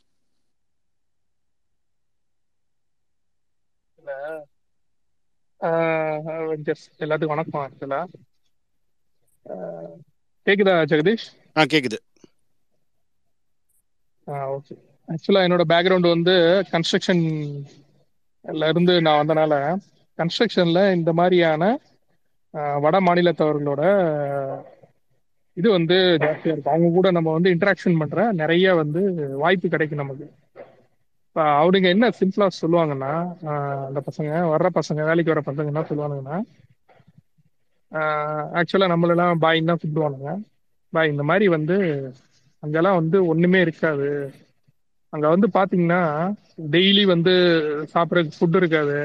இந்த மாதிரி வந்து ரேஷன்ல வந்து ஒண்ணும் கிடைக்காது. நீங்க இங்க இங்க வாழ்றீங்கல்ல ஒரு ஒரு சொகுசான வாழ்க்கை. அதாவது நம்ம வாழ்ற அது ஒரு நார்மல் மிடில் கிளாஸ் நம்ம தமிழ்நாட்டுல வாழ்றோம்ல. லோயர் மிடில் கிளாஸ் கூட எடுத்துக்கோங்க. இந்த மாதிரியான வாழ்க்கை கூட அவங்களுக்கு வந்து எந்த விதத்திலையும் எந்த காலத்திலையும் கிடைக்காத ஒரு சமூகத்தோட பேக்ரவுண்ட்ல இருந்து வந்தவங்க. சரிங்களா? அவங்க இங்க எதுக்காக வராங்கன்னா ஏதோ கொஞ்சம் சம்பாரிச்சு அந்த லோயர் மிடில் கிளாஸ்ன்னு நம்ம ஒண்ணு சொல்றோம்ல. இங்க லோயர் மிடில் கிளாஸே இருக்கக்கூடாது. அந்த அதுக்கு கீழே பார்ட்டி லைனுக்கு கீழே இருக்கக்கூடாதுன்னு நம்ம புஷ் பண்ணி தள்ளுறோம்ல. அந்த மாதிரியான ஆக்டிவிட்டி அங்க ரொம்ப காலமா நடக்கவே இல்லை. அதை அவனுங்க ரொம்ப வியந்து பாக்குறானுங்க. அதனாலதான் நீயா நானால வந்து ஒரு ப்ரோக்ராம் வச்சப்ப நீயா நானால வந்திருந்தவங்க நிறைய பேர் சொன்ன வார்த்தை என்ன தெரியுமா? சார் இங்க படிக்கிறதுக்கு ஸ்கூல்ஸ் இருக்கு. எங்க பிள்ளைங்க படிக்குது அந்த லேடி ஒருத்தவங்க சொன்னாங்க எங்க சு- பசங்க படிக்கிறாங்க. எங்களுக்கு வந்து ஃப்ரீ மெடிசின்ஸ் கிடைக்குது. இப்போ நாங்கள் அங்கே டாக்டர்கிட்ட போனோம்னா டாக்டர் எப்பயோ வந்தால் இருந்தாலும் தான் இருப்பார். இல்லாட்டி இருக்க மாட்டார். இருபது இருபத்தஞ்சு கிலோமீட்டர் நாங்கள் போய் ஒரு ஹாஸ்பிட்டலில் காமிக்கணும். மாத்திரை இன்ஜெக்ஷன் எல்லாத்துக்குமே வந்து நாங்கள் வந்து பே பண்ணணும். அப்போ தான் கவர்மெண்ட் எங்களுக்கு அதை ப்ரொவைட் பண்ணும். ஆனால் இங்கே அப்படி கிடையாது சார் தமிழ்நாட்டில் வந்து அப்படி கிடையாது. ஏதாவது ஒரு பிரச்சனைனா போனோம்னா எல்லாமே பண்ணிக்கலாம். ஆப்ரேஷன் முதற்கொண்டு எல்லாமே பண்ணிக்கிற அளவுக்கான ஒரு பெரிய கட்டமைப்பு உருவாக்கி வச்சிருக்காங்க. இங்க ஏதாவது ஒரு பிரச்சனைனா பக்கத்துல போய் ஏதோ ஒண்ணு பண்ணிக்கலாம். ஆனா அங்க அதுக்க- அதற்கான ஒரு இதே இருக்காது. அப்புறம் இன்னொன்னு சொன்னானுங்க. முக்கியமான ஒரு விஷயம் சொன்னானுங்க. அவனுங்க என்னன்னா இந்த இந்து முஸ்லிம் பிரச்சனை இந்த ஜாதிய ரீதியான மோதல்கள் இந்த மத ரீதியான மோதல்கள் வந்து தமிழ்நாடு வந்து சொர்க்க பூமின்னு தான் சொன்னானுங்க. இதை நான் எதுக்காக சொல்றேன்னா இந்த இது பிஜேபி ஆதரவா இருக்க ஒருத்தன் பேசின வார்த்தை தான் இதெல்லாம். இப்ப அந்த பையன் மாறிட்டான்னு வச்சுக்கோங்க. ஆனா இன்னைக்கு அந்த பையன் என்ன சொல்றேன்னா அந்த மாதிரியான மோதல்கள் இருக்காது சார் இங்க. தேவையில்லாம போய் யாருக்கிட்டே சண்டை இழுக்க மாட்டானுங்க. நம்ம ஊர்ல வறண்டை இழுப்பானுங்கன்னு சொல்லுவானுங்களா அந்த மாதிரி வறண்டை இழுக்க மாட்டானுங்க. தேவையில்லாம பிரச்சனை பண்ண மாட்டானுங்க. இப்ப நீங்க வந்து இங்க வந்து ஒரு பொதுக்கூட்டம் போடலாம். இப்ப இந்தியன் முஸ்லீம் லீக்ல இருந்து ஒரு பொதுக்கூட்டம் வந்து ஒரு இடத்துல போடணும்னா ப்ராப்பரா சட்ட ஒழுங்கு இது பண்ணி இது பண்ணலாம். ஆனா இங்க அங்க இருந்து ஒரு கம்யூனிட்டி இப்ப வந்து ஒரு முஸ்லீம் கம்யூனிட்டியோ இல்ல வேற ஒரு தலித் கம்யூனிட்டியோ ஏதோ ஒரு கூட்டம் போடணும்னா மறைஞ்சு இருந்து தான் அவனுங்களால போடவே முடியுமா? மறைஞ்சு இருந்துன்னா வித்தவுட் பர்மிஷன் லீகலா போனா கிடைக்காது. ஃபர்ஸ்ட் செகண்ட் இல்லீகலா போய் தான் ஒரு இடத்துல உட்காந்து இவங்க வந்து ஒரு குழுவா ஒரு இருபது பேர் முப்பது பேர் உட்காந்து பேசி இந்த மாதிரி நம்ம நம்ம ஊருக்கு ஏதாவது செய்யணும்னு சொல்லி பேசி ஏதாவது ஒண்ணு பேசணும்னாவே எக்ஸ்பிரஸ் பண்ணணும். நம்ம கருத்து சுதந்திரம் வந்து இங்க வந்து பறிக்கப்பட்டுருச்சுன்னு நம்ம தமிழ்நாட்டுல வந்து கொடி பிடிக்கிற நிறைய பேர் நார்த் இந்தியன் சைடுக்கு போய் கொஞ்சமாவது ஒர்க் பண்ணும் ஒர்க் பண்ணாதான் அவனுங்களோட வலி என்னன்னு புரியும். சரிங்களா? அங்க தண்ணி கொடுக்க கூட ஆள் கிடையாது. தண்ணி இல்ல. நீ செத்து போ அப்படின்னு சொல்லிட்டு அவன் அரசியல்வாதி போயிடுவான். இதுதான் உண்மையான நிலைமை. அரசியல்வாதி அங்க இருக்க அரசியல்வாதி யாருமே வந்து கொஞ்சம் கூட அறம் இல்லாதவனுக்கு இங்க இருக்க நம்ம அரசியல்வாதிங்க வந்து இப்போ ஒருத்தன் வந்து பசியில இருக்கான்னா ஏதோ ஒண்ணு பண்ணி அதை சரி பண்ணணும்னு நினைப்பானுங்க. ஓட்டு வந்து ரெண்டாவது விஷயம். ஓட்டுக்காக அரசியல் பண்றது வந்து இன்னும் அங்க நடைமுறையில இருக்கு. ஆனா நம்ம ஊர்ல என்ன இருக்கு தெரியுமா? அடிப்படை அறம்னு ஒண்ணு நம்ம எப்பயுமே பழங்காலத்துல இருந்து இதை ஃபாலோ பண்ணிட்டு வர ஒரு விஷயம். எவன் வந்து சாப்பிடாம இருந்தாலும் சரி எவனுக்கு வந்து ஏதோ ஒரு பிரச்சனைனாலும் சரி அவனால முடிஞ்ச அளவு அதை சால்வ் பண்ணணும்னு நினைக்கிற ஒரு மனசு இருக்கு பார்த்தீங்களா? அதுவே பெரிய விஷயம். அதான் பெரியார் சொன்ன மாதிரி தான். ஒடுக்கப்பட்டவர்களிலும் ஒடுக்கப்பட்டவர்களுக்கு பின்னாடி தான் நான் நிப்பேன்னு சொன்னது அது உண்மைதான். ஏன்னா இன்னைக்கு வந்து வடமாநில தொழிலாளர்கள் வந்து ஒடுக்கப்பட்டவர்களும் ஒடுக்கப்பட்டவர்களா? ஒரு சமூகத்துல இருந்து புறக்கணிக்கப்பட்ட நிலைமையில இன்னைக்கு தள்ளப்பட்டிருக்காங்க. துணிவு படம் பாத்தீங்கன்னா தெரியும். அதுல வந்து ஒரு சீன் நடக்கும். ஆக்சுவலா அந்த பேங்க் வந்து ராபரி நடக்கும். இதா இந்த இந்த பிளகா பசங்க தான் இது பண்ணிருப்பானுங்கன்னு சொல்லிட்டு இந்த கேஜிஎஃப்னு ஒருத்தன் வந்து யூடியூப்ல பேசிட்டு இருப்பான். நான் வந்து சலுப்புன்னு ஒருத்தனை அரைவான் உடனே அந்த டீ கடைக்காரர் வந்து தம்பி என்ன பிரச்சனைனே தெரியாம நீ ஏன் அடிக்கிற? அப்படின்னு சொல்லி வச்ச அந்த டேரக்டர் அந்த கான்செப்ட் வச்சது காரணம் என்ன தெரியுமா? இந்த மாதிரியான நிலைமையை நோக்கி தமிழ்நாட புஷ் பண்ணி தள்ளிக்கிட்டு இருக்கானுங்க எவனா வட மாநிலத்தவன் வந்து ஒரு ஆளா தனியா மாட்டானா அவனை அடிக்கணும் உதைக்கணும் அந்த மாதிரியான மனநிலைக்கு வந்து தள்ளிக்கிட்டு இருக்கும். உண்மையிலே அவனுக்கு நிலைமை ரொம்ப கொடுமை. ஏன்னா இப்ப நம்ம நாட்டுல இருந்து நம்ம வேற இடத்துக்கு பொழைக்க போறோம்னு வச்சுக்கோங்க. நம்ம இங்க ஓரளவு ஓரளவு சொகுசாதான் இருக்கும். என்னை பொறுத்த வரைக்கும். ஏதோ ஒரு வேலை நிமித்தமாவோ இல்ல வேலைக்கு ஏதோ ஒரு ஒரு ஒரு உயர் பதவிக்கு போறதுக்கோ எதுக்கோ ஒண்ணுக்காக மட்டும்தான் நம்ம மைக்ரேட் ஆகிறோம். இல்ல நம்மளுடைய கொஞ்சம் வேற ஏதோ ஒரு இஷ்யூனாலதான் நம்ம மைக்ரேட் ஆகிறோம். அவனுங்களுக்கு எப்படி தெரியுமா நிலமை? அவனுங்களால அங்க பொழைக்கவே முடியலங்கிற நிலமை. அவனு எங்க மைக்ரேட் ஆவானுங்க? தமிழ்நாட்டை நோக்கி வரானுங்க. தமிழ்நாட்டில் இருக்க நீங்களும் அடி அடி அடிக்கிறோம்னு வச்சுக்கோங்க. நம்ம தமிழ்நாட்டில் இருக்க ஒரு நிலமையில இந்த இந்த லூசு பசங்க பேச்சை கேட்டு ஒரு நாலு பேர் சேர்ந்து அடிக்கிறாங்கன்னு வச்சுக்கோங்க. அவங்க எங்க போவானுங்க? திருப்பியும் பழைய வாழ்க்கையை நோக்கி தான் போகணும். பசி பட்டினியான ஒரு வாழ்க்கை. அவன் என்ன பண்ணுவான் அடுத்து? அவன் என்ன பண்ணுவான்? கிரைம் தான் பண்ணுவான் அடுத்து. துரைமுருகன் ஒரு ஒரு மேடையில வந்து சொன்ன அந்த நாம் தமிழர் கட்சி துரைமுருகன் இருக்கான்லாம் வந்து சொன்னான். டீ கடைக்காரனை பார்த்தானா அவன் ஜெயில அவன்கிட்ட கேட்டானா நீ எதுக்குடா ஜெயிலுக்கு வந்தேன்னு கேட்டானா? அவன் வந்து சொன்னானா ஐயா நான் வந்து கஞ்சா விற்குது அப்படின்னு சொல்லி சொன்னானா. காலையில டீ நடத்துறானா சாயந்தரம் வேணா கஞ்சா விற்கிறானா ஒரு பொது மேடையில இந்த மாதிரி பேசலாமா ஒருத்தன்? தண்டிக்கிறதுக்கு சட்டம் இருக்கு. அதை எதுக்கு சொல்லணும்னு கேக்குறேன். அப்ப என்ன மாதிரி பர்செப்ஷனை உருவாக்குறீங்க நீங்க? அப்ப டீ கடைக்கார டீ கடை நடத்துற எல்லா பேருமே இந்த மாதிரி வேலை தான் பண்றானுங்களா? நீ யோசிச்சு பாருங்க. இதெல்லாம் ரொம்ப கொடுமையான விஷயம் ஆக்சுவலா ஒரு ஒரு ஒரு ஒரு மனுஷனை வந்து ஜாதியை சொல்லி நம்ம வந்து பிரிச்சு வச்சோம். மதத்தை சொல்லி பிரிச்சு பிரிச்சு வச்சோம். வடநாட்டுல பிறந்தாங்கிறக்காகவே அவனை வந்து வட மாநிலத்துல பிறந்தாங்கிறக்காகவே அவனை வந்து ஒரு இதை சொல்லி பிரிச்சு வைக்கிறேங்கிறது எவ்வளவு கொடுமையான விஷயம் இல்ல? இது வந்து என்ன என்ன சொல்றதுனே தெரியல ஆக்சுவலா மனிதாபிமானமே இல்லாத ஒரு சமூகத்தை நோக்கி உனக்கு கொஞ்சம் கொஞ்சமா புஷ் பண்ணி தள்ளிக்கிட்டு இருக்கானுங்க. ஒரு முஸ்லீமா அடிச்சா இங்க இருக்க தமிழ் மக்கள் யாரா இருந்தாலும் அது யாரா இருந்தாலும் அது நாம் தமிழரா இருந்தாலும் சரி பாஜகவா இருந்தாலும் சரி இல்ல ஒரு இதா இருந்தாலும் சரி. அவன் அவனை அடிக்கிறதுக்கான உனக்கு அந்த உரிமை யார் கொடுத்தது?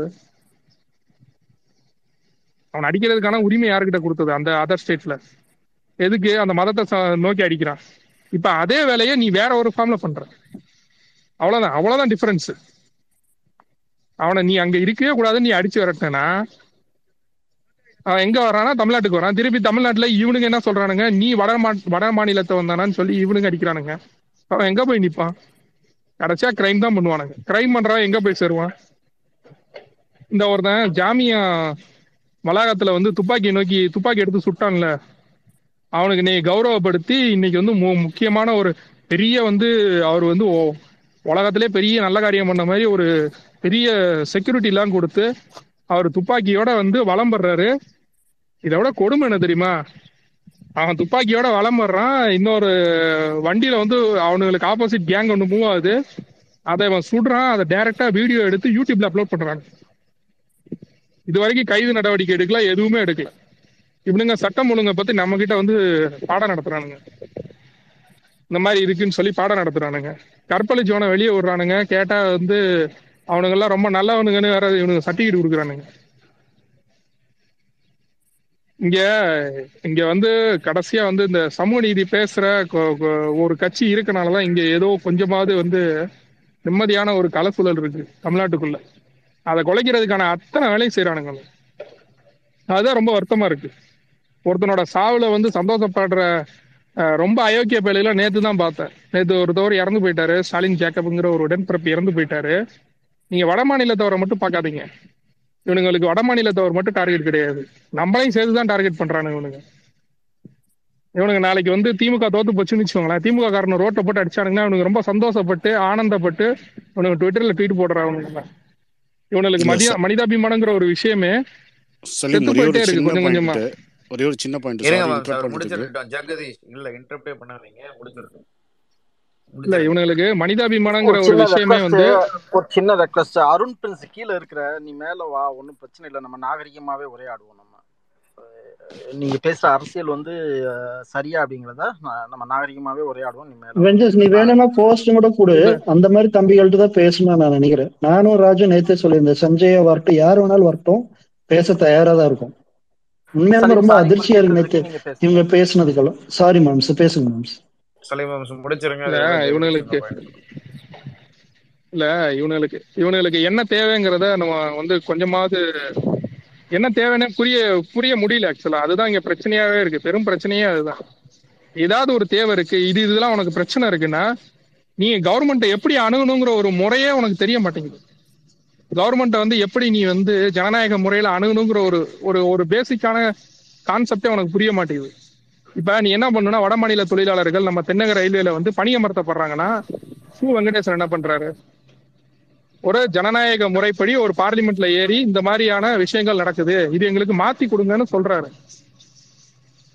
அவர் வந்து நாளைக்கு வந்து ஒரு நூறு பேர் ஐநூறு பேர் அறுநூறு பேர் கம்யூனிஸ்ட் கட்சி தோழர்களையும் இல்ல திமுக தோழர்களையும் இல்ல வந்து அதி ஏதோ ஒரு ஒரு ஒரு குரூப்பை வந்து செட் ஆஃப் குரூப்பை கொண்டு போய் சவுதர்ன் ரயில்வேஸ்ல போய் மொத்தமா மறிச்சு ஒரு நாலு வடநாட்டில தவிர அடிச்சாருன்னா என்ன ஆகும்? இதுதான் இங்க நடக்குது. இவனுங்க இவனுங்க சொல்ற கான்செப்டே இதுதான். நீங்க அடிங்க துன்புறுத்துங்க அவனுங்களை வந்து பயமுறுத்துங்கிறானுங்க நீங்க பயமுறுத்தி ஒண்ணு நீங்க காரியம் சாதிக்க முடியாது. எத்தனை நாள் நீங்க பயமுறுத்திக்கிட்டே இருப்பீங்க? இப்ப பிஜேபி பயமுறுத்துதுன்னு வச்சுக்கோங்க. அவனுங்களோட முடிவு எப்படி இருக்கும்னா ரொம்ப கொடூரமா இருக்கும். இதுதான் வரலாற்று ரீதியா நம்ம படிச்சுக்கிட்ட ஒரு பாடம். நீங்க ரொம்ப நாள் ஒருத்தனை ஏமாத்திக்கிட்டே இருக்க முடியாது. இவனுங்க ப- பல தடவை அதுதான் செய்யறானுங்க அண்ணாமலை வந்து ரொம்ப யோக்கிய மாதிரி நேத்து வந்து பதில் சொல்றாரு. அதாவது வந்து வட மாநிலத்தவர்கள் யாரோ வந்து வ- இது அண்ணாமலை இந்த விஷயத்துல அமைதியா இருக்காங்க. அதெல்லாம் இல்ல. அதெல்லாம் நேத்த ஸ்டார்ட் பண்ணிட்டாரு அவர்.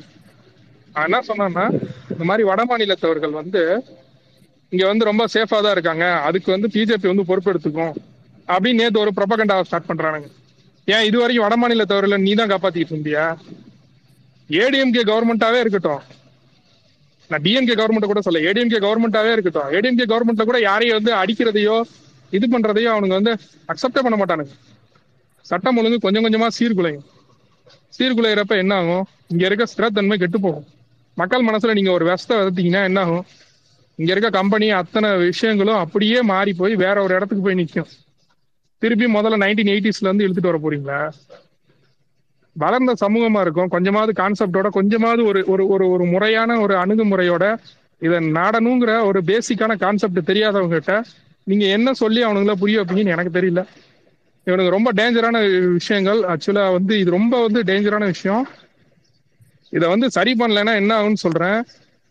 நீங்க வந்து வட மாநிலத்தை வட மாநிலத்துல போனீங்கன்னா அடி விழுவுங்கிறது ஒன்று ஃபர்ஸ்ட் விஷயம். செகண்ட் கிரைம் ரேட் இன்க்ரீஸ் ஆகும். கிரைம் ரேட் பயங்கர இன்க்ரீஸ் ஆகும். இப்ப கிரைம் ரேட் வந்து நீங்க குறைக்கணும்னா அவனுக்கு வேலை வாய்ப்புங்கிற ஒரு ஏதோ ஒரு டூலை கொண்டு போய் அவன் கையில நீங்க சேர்க்கணும். அவன் குடும்பம் சந்தோஷமா இருந்துச்சுன்னா அவன் சந்தோஷமா இருப்பான். அதை பத்தி யோசிக்க மாட்டான். இதெல்லாம் தவறுங்கிற நிலைமைக்கு வருவான். ஒன்னு ரெண்டு பேர் தப்பு பண்றானுங்க அதை நம்ம சரி பண்ணிக்கலாம்னு வச்சுக்கோங்க. சட்டத்து முறையில சரி பண்ணிக்கலாம்னு வச்சுக்கோங்க. நீங்க ஒரு ஒரு செட் ஆஃப் பீப்புள்ஸே அந்த இடத்துக்கு நீங்க தள்ளுறீங்க ஒதுக்கி தள்ளுறீங்க. வேலை வாய்ப்பு போறது மட்டும் இல்லாம அவன் வந்து அந்த மாதிரியான காரியங்களுக்கு உட்படுவான். அப்ப சட்டம் ஒழுங்கு இன்னும் சீர்குலைவு. இப்ப இருக்குல்ல அதை விட மோசமா சீர்குலைவு அது என்ன பண்ணுவீங்க?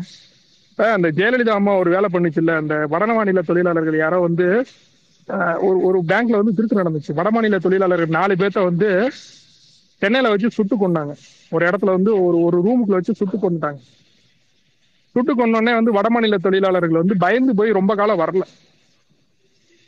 தமிழ்நாடு சைடே வரல. ரொம்ப காலமா வரல ஆக்சுவலா அதை கலைஞர் வந்ததுக்கு அப்புறம் அதை சரி பண்ணார். என்ன பண்ணாருன்னா அவங்களுக்கு வந்து ஒரு பாதுகாப்பான என்விரான்மெண்ட்டை உருவாக்குற வேலையை அவர் செஞ்சுக்கிட்டே இருந்தார். இங்க வந்து டிஎம்கே அமைதியா இருக்குன்னா டிஎம்கேக்கு தெரியாமலாம் இல்ல. டிஎம்கேல இருக்க மாஸ்டர் மைண்ட்ஸ்லாம் வேற லெவல் மாஸ்டர் மைண்ட்ஸ் ஒரு ரெண்டு மூணு நாள்ல இந்த வேலையை செய்யணும்னா செஞ்சிடலாம். ஒரு பெரிய விஷயம்லாம் கிடையாது. இந்தி எதிர்ப்பு போராட்டத்தையே எப்படி வந்து கொண்டு போகணுங்கிறதுல இருந்து ஆரம்பிச்சு எவ்வளவோ போராட்டங்களை எப்படி கொண்டு போகணும்னு நாட்டுக்கே வந்து சொல்லித் தந்த ஒரு கட்சி டிஎம்கே அவங்களால வந்து இதெல்லாம் சரி பண்ண முடியாதுன்னு நினைக்கிறீங்களா? சரி பண்ண முடியாமலாம் இல்லை. இப்ப மதுரையில வந்து ஒரு மெட்ரோ ஸ்டார்ட் பண்றதுக்கான ஒரு வேலையில என்ன ஒரு 75 நாள்ல வந்து ஸ்கீம் வந்து ஸ்டார்ட் பண்ண சொல்லியிருக்காங்க. இப்ப அந்த ஸ்கீம் ஸ்டார்ட் பண்ணணும்னா அதிகபட்சமான தொழிலாளர்கள் வேணும். நீங்க first line second line third line இந்த ஃபோர்த் லைன் அந்த நான் டெக்னிக்கல் நான் ஸ்கில்டு இருக்குல்ல அந்த அந்த கேட்டகரிக்கு மட்டும்தான் இங்க வந்து வட மாநில தொழிலாளர்களாவே இருக்கப்படுறாங்க. மத்த அந்த சூப்பர்வைசர் கேட்டகரியில இருந்து ஃபோர்மேன் கேட்டகரியில இருந்து மேல இருக்க மேனேஜரு அதுக்கு மேல இருக்க அத்தனை ரெப்ரசன்டேட்டிவும் தமிழ்நாட்டுக்காரனா தான் இருப்பான்.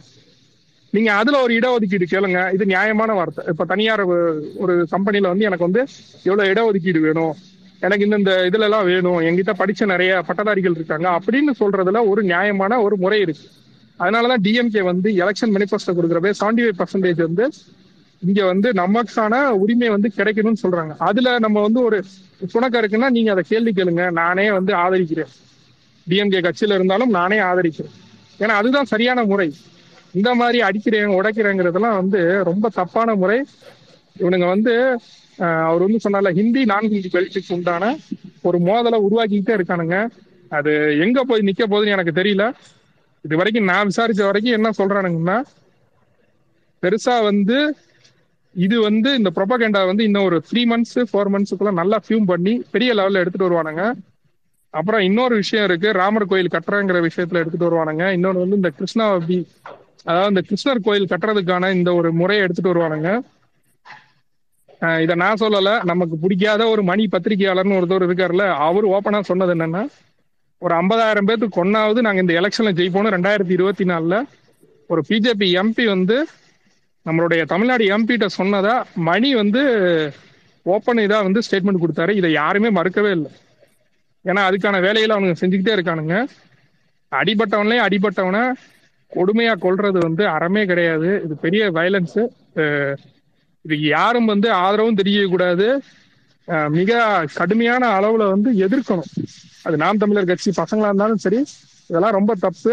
பாவம் அந்த பசங்க. அவனுங்களால எதுவுமே செய்ய முடியாத நிலைமையில தான் இங்க வரானுங்க. அதை செஞ்சிடாதீங்க. இது வந்து நாளைக்கு உங்களுக்கு உங்க உங்களுக்கு அது திருப்பி நடக்கும். எனக்கு கர்மா மேல வந்து பெருசா இது இல்லை. ஆனா இயற்கை வந்து எப்பயுமே வந்து சமநிலைப்படுத்த முயற்சி பண்ணும். அந்த இயற்கையோட விளையாட்டுல நீங்க போய் மாட்டிக்காதீங்க. அவ்வளவுதான் சொல்லுவேன். நீங்க இன்னைக்கு ஒருத்தனை கொன்னீங்கன்னா நாளைக்கு அது வந்து இன்னொரு ஒரு இதுல வந்து உங்களுக்கு வந்து மாறி வரும். அதான் நடக்கும். அது கண்டிப்பா நடக்கும். இன்னைக்கு இல்லாட்டி கொஞ்ச நாள் கழிச்சு நடக்கும். நீங்க இல்லாட்டியும் உங்க பிள்ளைங்க அனுபவிப்பாங்க. தேங்க்ஸ் செஞ்சு நன்றி நன்றி சலீமன் அருமையான கருத்துக்கள் அருமையான கருத்துக்கள். பேப்லோம் சொல்லுங்க. இவர் இவரு என்கியூ வந்திருக்காரு. பேசுங்க என்கியூ சொல்லுங்க பேப்லோனே. இல்ல ஒரு சின்ன பாயிண்ட் தான். ஒண்ணு இல்ல. ரெண்டு ரெண்டு பாயிண்ட் ஒண்ணு வந்து சலிமாம் சொல்ல எல்லாரும் சொல்ற மாதிரி இங்க இன்னொரு அரசியலும் நடக்க போகுது. ஆஹ் இப்போ நார்த் இந்தியால வந்து எடுத்துட்டீங்க அப்படின்னா முன்னாடி எல்லாம் பாகிஸ்தான் நம்மள அடிக்கிறான் பாரு பாகிஸ்தான் அடிக்கிறான் இஸ்லாமியர் வெறுப்பு வந்து ரொம்ப இது புகை புகைய வச்சாங்க. அதனால முடிஞ்ச அளவுக்கு அதை கொண்டு வந்துட்டாங்க. இதுக்கு மேலே அந்த அரசியல் இங்க பேசுறதுக்கான வாய்ப்புகள் ரொம்ப ரொம்ப கம்மி. இப்ப அவனும் வந்து ஏன்னா ஏற்கனவே வந்து இங்க ஒரு அஹ், இஸ்லாமியர் இதை வந்து ஒரு பீரங்கி மாதிரி குட்டி பீரங்கில போய் அடிச்சு இது பண்றாலும் இங்க ஒரு வெறுப்பை வளர்த்து விட்டுட்டாங்க. திரும்ப திரும்ப இதை வளர்ப்ப வளர்த்துறதுனால அவங்க ஒரு பிரயோஜனம் இல்லை. ஆனா இப்போ இன்னொரு வெறுப்பரசல் வெ- இது வளர்த்தலாம் அப்படின்னா தமிழ்நாட்டுல பாருங்க அடிக்கிறாங்க. தமிழ்நாட்டுல பாருங்க இந்திக்காரங்க போட்டு அடிக்கிறாங்க. அவங்க வந்து பொதுவாகவே சொல்றது இந்தி பேசுனா அடிக்கிறாங்கன்னு எல்லா இடத்தையும் ப்ரொபகண்டா பண்ணிட்டு இருக்காங்க பீரா பிகாரியோ உத்தரகாண்டி அடிக்கிறேன்னு யாரும் ப்ரொபகண்டா பண்ணல. ஹிந்தி பேசுறவங்கள நீ ஹிந்தி பேசுறேன்னு கேட்டு அடிக்கிறாங்க தான் இந்த ப்ரொபகண்டாங்க நடந்துட்டு இருக்கு ஸோ இது பாஜகவுக்கு ஒண்ணு தமிழ்நாடு உருப்படாம போனா அவங்களுக்கு ரொம்ப சந்தோஷம். ஏன்னா அவனுங்களால பிரேக் பண்ண முடியாத ஒரு இடம்னா இங்கேயும் பக்கத்துல இருக்க கேரளாவும் ஏன்னா கேரளா சின்ன ஸ்டேட் அங்க பெரிய அவங்களுக்கு இதெல்லாம் கிடையாது. இங்க பிரேக் பண்ணா ஆட்டோமேட்டிக்கா எல்லாரும் சைலண்டா இருப்பாங்க இங்க இதை உருவாக்கிட்டு இருக்காங்க. இதுக்கான அடிப்படை காரணியாக தான் சீமான். இங்க எல்லாம் எப்படி மேலே யாரோ ஓபிசி வச்சு பண்ணாங்களோ இந்த மாதிரி தான் தமிழ்நாட்டிலையும் இது ஒரு புது விஷயத்தை உரு- உருவாக்கிட்டே வராங்க. நான் ஒத்துக்கிறேன். ராங்கர் அமைப்பா இருக்கட்டும் எதுவா இருக்கட்டும் ஒன்றிய அரசாங்கத்துக்கு அடிப்ப கீழே தான் இருக்கும். அந்த வேலையெல்லாம் பண்ணுவாங்க.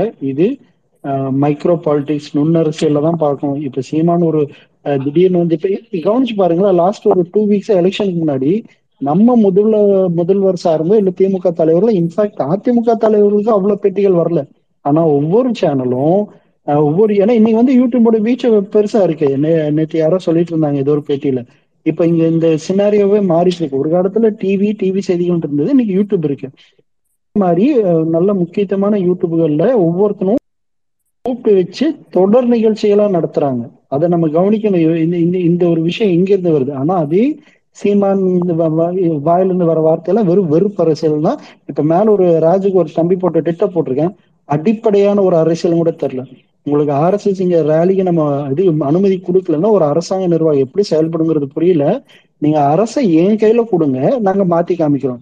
அவன் நீங்க சொன்ன பாருங்க ஸ்டேஜ்ல ஏறி நின்று முதல்வன் படத்துல வரமே காலையில அஞ்சு மணில இருந்து சாயந்தரம் அஞ்சு மணி வரைக்கும் கூட எல்லாம் மாத்துறானா? இது ஒரு சினிமா காட்சி. இந்த சினிமா காட்சி கேட்கிறப்ப கையை தட்டி விசில் அடிச்சு கத்துறானுங்க எல்லாம். ஆனா அடிப்படை அறிவு கிடையாது. நம்ம இந்திய அரசியல் சட்டத்துல அப்படி வாய்ப்பே கிடையாது அப்படின்னு. கேட்டா உருவாக்குங்கம்பா வாய்ப்பு கிடையாது. அதுக்கு எந்த ஒரு லீகல் அத்தாரிட்டியும் கிடையாது அது. ஆனா இந்த மாதிரி கதைகள் பேசுறங்காட்டிதான் இவங்களுக்கு இந்த அரசியல் எப்படி நடக்குது அரசு இயந்திரம் எப்படி நடக்குது சிஸ்டம் ப்ராப்ளம்னா என்ன இங்க இந்த வெறுப்பு அரசியல் எவ்வளவு அழகா உருவாக்கிட்டு வர இந்த மாதிரி பொய் கதைகளை சொல்லி சொல்லி உருவாக்கி தமிழ்நாட்டை ஒரு காஷ்மீரா மாத்த மாத்துறதுக்கு தான் முயற்சி பண்றான். அதுக்கு ஒரு கைக்கூலி தான் சீமான். அதனாலதான் அருண் பிரின்ஸுக்கு இந்த மாதிரி ஆட்களை மைக் கேட்டேன். இருந்தா வாங்க பேசுவோம். இது வந்து தெளிவா கேளுங்க நான் பேச தயாரா தான் இருக்கேன். நீ எல்லா இல்ல இடத்தையும் அவன் ஜாயின் பண்ணா எங்க லிஃப்ட் ஆயிட்டானா? அவன் வந்துட்டு போயிட்டாரு ஷஃபிக். அவர் போயிட்டாரு ஷபிகிட்ட நம்ம அவர்கிட்ட நாகரிகமா பேசலாம்னா நம்ம பாயிண்ட்ஸ் இருந்துச்சு. அவர் போயிட்டாரு. என்கியூஎன்ஏ முடிச்சிருங்கண்ணே. என்கியூஎன்ஏ வணக்கம். நன்றி நன்றி. அப்புறம் பேசுங்க. பிரபஞ்சன் ப்ரோ அதுக்கு பேசுங்க. வணக்கம் வணக்கம். சலீமும் பேப்லவும் எல்லாத்தையும் சொல்லிட்டாங்க எல்லா பாயிண்ட்டையும் பட் நம்ம அடிக்கடி சொல்லிட்டே இருப்போம் அந்த மாதிரி நாத்தாக்கா வந்து ஒரு அடியால் அடியால் அடியாள் அடியாள் கூட்டம் சேர்க்கிறாரு சீமான். அந்த பிஜேபி வந்து அடியாள் கூட்டம் சேர்க்கறதுக்கான ஏஜென்ட்டா சீமானை வச்சிருக்காரு அப்படின்ட்டு. அது இப்போ இன்னைக்கு ப்ரூவ் பண்ணியிருக்கிறாங்க. என்னன்னா லாஸ்ட் ஒரு ஒன்றரை மாசமாவே சம்மந்தமே இல்லாம வெளிநா வெளிமாநில ஒர்க்கர்கள் ஐ மீன் ஒர்க்கர்ஸ் வந்து பிரச்சனை பண்றாங்க. ஐ மீன் ரொம்ப இஷ்யூவா இருக்கு அப்படின்னு சொல்லிக்கிட்டே இருந்தாங்க. நான் சம்மந்தமே இல்லாம எந்த நியூஸுமே இல்லை. ஆனா இவங்க எதுக்கா இதை சொல்லிக்கிட்டே இருக்காங்க அப்படின்றது எனக்கு எனக்கு புரியவே இல்லை. சரி ஏதோ ரேண்டமா சொல்றாங்கன்னு நினைச்சிட்டு இருந்தேன். கடைசியில பார்த்தா கரெக்டா அவங்களோட கிளைமேக்ஸ்ல பாத்தீங்கன்னா இப்போ ஒரு மூணு நாள் நாலு நாளா இருக்கிற ஆல் இந்தியா நியூஸா அதை கொண்டு போய் நிறுத்திருக்கிறாங்க இது என்ன ஒரு பெரிய சிக்கல் அப்படின்னா தமிழ்நாடு அரசுக்கு ஒரு ஒரு இக்கட்டான சூழ்நிலை கொண்டு போய் நிறுத்துறது. நம்ம வந்து எந்த மாதிரியான ஆக்ஷன் எடுக்கிறது எப்படி டபுள் வார்டு மாதிரியான ஒரு சுச்சுவேஷன் கொண்டு போய் ஒரு ஒரு ஒரு கிரிட்டிக்கலான சுச்சுவேஷன் நிறுத்துறது தான் இவங்க ஐடியா பட் இது இது வந்து ஃபர்ஸ்ட் டைம் இல்லை. இது பல தடவை இது செஞ்சிருக்கிறாங்கன்னு வச்சுக்கோங்களேன். இது காவிரி பிரச்சனையிலேருந்து அதுக்கு முன்னால ஏகப்பட்ட தடவை இது நடந்திருக்கு. ஆனால் ஒவ்வொரு தடவையும் தமிழ்நாடு அரசு எந்த அரசாக இருந்தாலும் அது ஓரளவுக்கு டீசெண்டாக ஹேண்டில் பண்ணியிருக்காங்க. திமுக கண்டிப்பாக இதை ரொம்ப ரொம்ப பக்காவாக ஹேண்டில் பண்ணிடுவாங்கல்ல எனக்கு நம்பிக்கை இருக்குது ப்ளஸ் வந்து ஒரு நீங்க ஒரு ஈவெண்ட்டே நடக்காத இடத்துல ஒரு இன்சிடென்ட்டே இல்லாத இடத்த நீங்க எவ்வளவு நேரம் ஊதி பெருக்க முடியும்? அது வாய்ப்பே கிடையாது. ஈவன் வந்து நம்ம வந்து மோஸ்ட் அந்த ஹிந்தி மீடியா நிறைய பார்க்காதனால நமக்கு தெரியலன்னு நினைக்கிறேன். ஏன்னா ஒரு மூணு நாள் முன்னாடி என் வீட்டில் கேட்டாங்க இந்த மாதிரி சென்னையில் சென்னையில இருக்கிற ஒரு ஒரு ஒரு ஒரு சொசைட்டில இருக்கிற ஒரு ஒரு ஒரு இவங்க இருக்காங்க குக் இருக்காங்க. அந்த அம்மா வந்து கேட்டிருக்காங்க இந்த மாதிரி நான் இருக்கிறது அவங்க நார்த் இந்தியன் அவங்க. நான் ஊருக்கு போகணுமா? இல்ல போ இப்போ போறது சேஃபா அப்படிங்கிற மாதிரி கேட்கற அளவுக்கு இருக்கு. ஆனா இன்சிடென்ட் எதுவும் இல்லை. ஒவ்வொரு வீட்லயும் கேட்கற அளவுக்கு அதை கொண்டு வந்து நிறுத்திருக்கிறாங்க. பட் இது மேனேஜபிளா தான் வரும்னு நான் நினைக்கிறேன். பிளஸ் நாம் தம்பிகள் வந்து உண்மையிலே ஒரு அடியாலா வாழ்றது அப்படிங்கிறது வந்து ரொம்ப தப்பு. ஆக்சுவலா மற்றதெல்லாம் விட்டுருவோம். எது பரிசியல் நம்மளுக்கு கிரிட்டிசைஸ் பண்றதெல்லாம் தாண்டி ஏதோ ஒரு ஏதோ ஒரு அஜெண்டாக்கு இவங்க வந்து ஒரு க- ரொம்ப கேவலமான ஒரு நிலையில இருக்கிறது வந்து ரொம்ப வருத்தம் அளிக்குது. ஏன்னா அதை அவங்க புரிஞ்சுப்பாங்கன்னு நினைக்கிறேன். ஏன்னா அவங்க செய்யறதெல்லாம் சக்சீட் ஆகாதுங்கிறது ஹண்ட்ரட் பர்சன்ட் ஷுவர் ஏன்னா இவங்க வந்து க- க- குஜராத் பனியாஸோ இல்ல க- ராஜஸ்தான் மார்வாரிஸ் இவங்க இவங்க எது இவங்க எதிராக நிறுத்தாம பாவம் அவங்க உத்தரப்பிரதேஷ்ல இருந்து வரவங்க இதுல இருந்து வரவங்க ரொம்ப கூலி தொழிலாளிகளா வராங்க. ரொம்ப ரொம்ப கம்மியான ஒரு இரநூறுவா இரநூத்தம்பது ரூபாய்க்கு பர் டேக்கு வரவங்களை போய் இவங்க ஒரு எதிரியா வச்சு பாக்குறதே இது வந்து என்ன மாதிரியான கட்டமைப்புல அவங்க இருக்காங்கன்னு அவங்களுக்கு தெரியணும். ஏன்னா அந்த அந்த புரிதல் கூட இல்லை அவங்கள்ட்ட டெஃபினெட்லி ஸோ அந்த புரிதலாவது ஏற்படுத்திட்டு அடுத்து வரதுல ஏதாவது பண்ணட்டும். இதை பத்தி எனக்கு எனக்கு என்னவோ ஏன்னா உண்மை இருக்கிற பட்சத்துல நமக்கு வந்து ஒரு பெரிய இன்சிடென்ட் ஒரு நாலஞ்சு கலவரம் நடந்துச்சு அப்படிங்கன்னா நம்ம ரொம்ப யோசிக்கணும். But I I I think இது வந்து கண்ட்ரோல்ல கொண்டு வந்துருவாங்கன்னு நினைக்கிறேன். கவர்மெண்ட் டெஃபினட்டா கண்ட்ரோல்ல கொண்டு வந்துருவாங்க. ஏன்னா அவங்களுக்கே தெரியும்ல நம்ம பாதுகாப்பா இருக்கோமான்னு அவங்களுக்கு அவங்க ரியலைஸ் பண்ற தருணம் வரும். ஸோ அப்போ வந்து அது ஆட்டோமேட்டிக்கா கண்ட்ரோல் ஆகும்னு நினைக்கிறேன். வாய்ப்புக்கு நன்றி வெஞ்சஸ் நன்றி நன்றி. எனக்கு ஒன்று ஒரே ஒரு பாயிண்ட் இவரு பிரபஞ்சன் ப்ரோ நீங்க பேசுறதுக்கு முன்னாடி ஒரே ஒரு பாயிண்ட் நம்ம மாரிதாஸ் ஒரு ட்வீட் போட்டிருக்கான். மினிஸ்டர் பேசினாருன்னு. மினிஸ்டர் பேசினது வந்து பிஸ்னஸஸ் அதாவது சில பிஸ்னஸஸ் வந்து டோட்டலா மொனோபலைஸ் பண்ணி வச்சிருக்காங்க பன்னியாஸ் அதை தான் மினிஸ்டர் பேசுறாரு. எங்க பேசணுமோ அங்க பேசணுன்றது சீமான் பேசாத ஒரு அரசியல தான் அவர் பேசியிருக்காரு.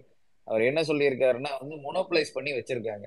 இப்போ டைல் பிஸ்னஸ்னா வந்து டைல் வந்து வெளியே இருந்து தான் வரணும். டைலு இல்லாட்டி வந்து அந்த கிரானைட்டு மறுபடியும் எல்லாம் வெளியே இருந்து தான் வரணும். ஆனா என்னன்னா இங்கேயும் அவங்க ஆளுங்க தான் டாமினேட் பண்றாங்க. அங்க இருந்து சப்ளை இப்போ நம்மளால ஒருத்தன் பிசினஸ்குள்ள வரான்னா அவனுக்கு சப்ளை கூட கிடைக்கிறது கிடையாது. ஏன்னா டைல் பிசினஸ்ல ஃப்ரெண்ட்ஸ் இருக்காங்க அவங்க சொல்லி இது. அதே மாதிரி பெயிண்ட் பெயிண்ட்லயும் வந்து மொனோப்ளைஸ் பண்ணி கிட்டத்தட்ட மொனோப்ளைஸ் பண்ணிட்டாங்க. அந்த பெயிண்ட்ல இருக்கிற அந்த டிஸ்ட்ரிபியூஷன் அது எல்லாமே ஸோ மினிஸ்டர் பேசுறது வந்து ஒரு சில முக்கியமான பிசினஸஸ் வந்து மொனோப்ளைஸ் பண்ணி வைக்கிறாங்க.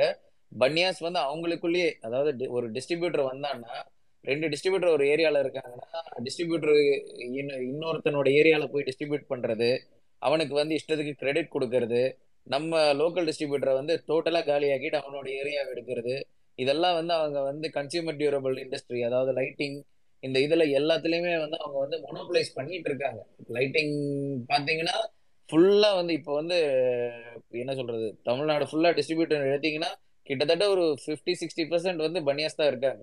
ஸோ மினிஸ்டர் அப்படி பேசுறாருன்னா அதுக்கு ஒரு காரணம் இருக்கு. ஒரு காலகட்டத்தில் வந்து நம்ம ஆளுங்க அதில் பிஸ்னஸ்ல இருந்தாங்க. அதை அப்படியே டோட்டலா மாத்திட்டு வராங்க அவங்க இது பண்ணிட்டு இருக்காங்க. இப்போ கன்சியூமர் டியூரபிள் இண்டஸ்ட்ரியிலேருந்து வந்ததால எனக்கு கிளியரா தெரியும். தமிழ்நாட்டில் வந்து நார்த் முக்கியமான பிராண்ட்ஸ் முக்கியமான பிராண்ட்ஸ் இப்போ சாம்சங் எல்ஜி போன்ற பிராண்டுகளில் வந்து டிஸ்ட்ரிபியூஷனாக இருக்கட்டும் ஏன் இப்போ வந்து செயின் ரீட்டைலில் கூட வந்துட்டாங்க. ஃபுல்லாக ஃபுல் அண்ட் ஃபுல்லாக வந்து பல ரீட்டைல் செயின் எல்லாம் வச்சு வந்துட்டாங்க. ஓகேங்களா? முன்னாடியே நம்ம ஆளுங்க கொஞ்சம் முன்னெடுப்படுத்ததால அதில் அந்த ரீட்டைல் சேன்ஸில் கொஞ்சம் பார்த்துக்கிட்டாங்க. ஆனால் டிஸ்ட்ரிபியூஷன் மார்க்கெட் ஃபுல்லாக வந்து பார்த்தீங்கன்னா இவங்க டாமினேஷன் தான். பல டிஸ்ட்ரிபியூட்டர்ஸ் வந்து சொன்ன மாதிரி ஆல்மோஸ்ட் ஒரு fifty percent sixty percent distributors water purifiers water heaters இது எல்லாத்துலயுமே மொனோபலியில இருக்காங்க டிஸ்ட்ரிபியூஷன்ல ஸோ அதனால வந்து மினிஸ்டர் அதை பேசினதுல வந்து தவறே கிடையாது. அவர் மைக்ரண்ட் லேபரை வரக்கூடாதுன்னு சொல்லல. அவர் வந்து பன்னியாஸ் பன்னியாஸோட மொனோபலி ஏன் பன்னியாஸ் வந்து பிஸ்னஸ் பண்றாங்க அப்படின்னா இப்போ அவன் ஒருத்தன் வந்து ஒரு ஏரியால பிசினஸ் பண்ணிட்டு போறான்னா அது பிரச்சனை கிடையாது. ஆனா அவனோ அவன் என்ன பண்றான்னா அங்க இருக்கிற லோக்கல் பிசினஸ் வந்து வளர விடாம பண்றான். அங்க வந்து அவனுக்கு வந்து தொல்லை கொடுக்குறான். பினான்சியல் ரீதியா அவனை வந்து டார்கெட் பண்றான். அவனோட ஏரியால இவன் பிரெடேட்டரி பிரைசிங் கொடுக்குறான். அவனோட ஏரியால இவன் வந்து அந்த பிசினஸை வந்து டேக் ஓவர் பண்றான். கடைசியில வந்து அவனை வந்து திவாலாக்கி டேக் ஓவர் பண்றான் அந்த பிசினஸ் கம்பெனிஸும் வந்து யார்கிட்ட காசு லிக்விட் கேஷ் இருக்கோ அவங்க கிட்ட தான் போவாங்க. ஸோ என்ன ஆகுதுன்னா ஒரு ரெவென்யூ ஜென்ரேஷன் இப்போ ரெவென்யூ ஜென்ரேஷன் நடக்கிற ஒரு இடத்த வந்து டோட்டலி வந்து அவன் வந்து காலி பண்ணிடுறான் அந்த பிஸ்னஸ்ல இருந்து வந்து நம்ம ஆளுங்களை வந்து காலி பண்ணிட்டு அவனே ஃபுல்லா வரான். பல இடத்துல வந்து சப்ளையே கொடுக்கறது கிடையாது. அது ஒரு பெரிய பிரச்சனை. பிளஸ் வந்து இந்த நான் சொன்ன இந்த கம்பெனிஸ் எல்லாத்துலயும் பாத்தீங்கன்னா மேல இருக்கிறது வந்து அவங்க ஆளுங்க தான் இருக்காங்க. ஸோ அதுக்கேற்ற மாதிரி தான் இது பிஸ்னஸ் டிசிஷன்ஸும் வருது நிறைய டைம்ல ஸோ அதனால வந்து இதெல்லாம் வந்து நம்ம கவனிக்க வேண்டிய விஷயங்கள். அதுதான் மினிஸ்டர் பேசியிருக்காரு. மாரிதாஸுக்கு இங்கிலீஷ் தெரியலன்னா தயவுசெய்து வந்து எல்கேஜில இருந்து அவனை போய் ஏபிசிடில இருந்து படிக்க சொல்லுங்க. அந்த தற்கொலை நாய. ஏன்னா வந்து அவனுக்கு இங்கிலீஷ் தெரியல. அவர் மினிஸ்டர் என்ன சொல்லியிருக்காருன்றத வந்து இங்கிலீஷ் தப்பா டிரான்ஸ்லேட் பண்ணியிருக்கேன். நன்றி நன்றி பிரபஞ்சன் ப்ரோ பேசுங்க. வெஞ்ச சொந்த ஆட் பண்ணிக்கிறேன். You are very valid point கோயம்புத்தூர்ல எடுத்துட்டீங்கன்னா ஃபுல் அண்ட் ஃபுல்லு இந்த lighting industry piping industry hardwares எல்லாம் வந்து பனியா கும்பல்கிட்ட தான் இருக்கு. வடவர்களை விரட்டுவோம்னு அண்ணாதுரை அணி முழமட்டத்துக்கு முழக்கமட்டத்துக்கு காரணம் இந்த குஜராத் முதலாளிகள் தான். சஞ்சய் நேத்து என்னோட டிஎல்லு ராஜ் வாந்தி எடுத்துட்டு இருந்தாரு. பீகாரியில உத்தரகாண்ட்ல குஜராத்ல இருந்து அடிச்சு வரட்டினாங்களா ராஜஸ்தான்ல இருந்து அடிச்சு வரட்டினாங்களா மத்திய இது மகாராஷ்டிரம் வந்து அடிச்சு வரட்டினாங்களா அப்ப என்ன பண்ணீங்கன்னு கேட்டா இதே பனியா கும்பல் தான். இந்த பனியா கும்பல் நம்ம வளத்தை கொள்ளடிக்கிற கும்பல். இவங்களுக்கு எதிராக தான் நம்ம நிக்கிறோம்.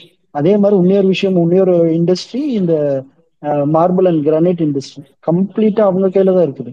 Full and full distribution industry marble எல்லாம் நம்ம ஆளு யாருமே கிடையாது. ஸோ இந்த மாதிரி பனியா இருந்தாங்க கும்பலும் மார்வாடி இருந்தாங்க. எல்லாம் போச்சு. ஆமா இந்த இந்த மார்வாடி பனியா கும்பலை வந்து நம்ம அடிச்சு வரத்துல நிச்சயமா நான் நானே எதிர்க்கிறேன். இது மோனோபொலி கூடாது இங்க கூடாது.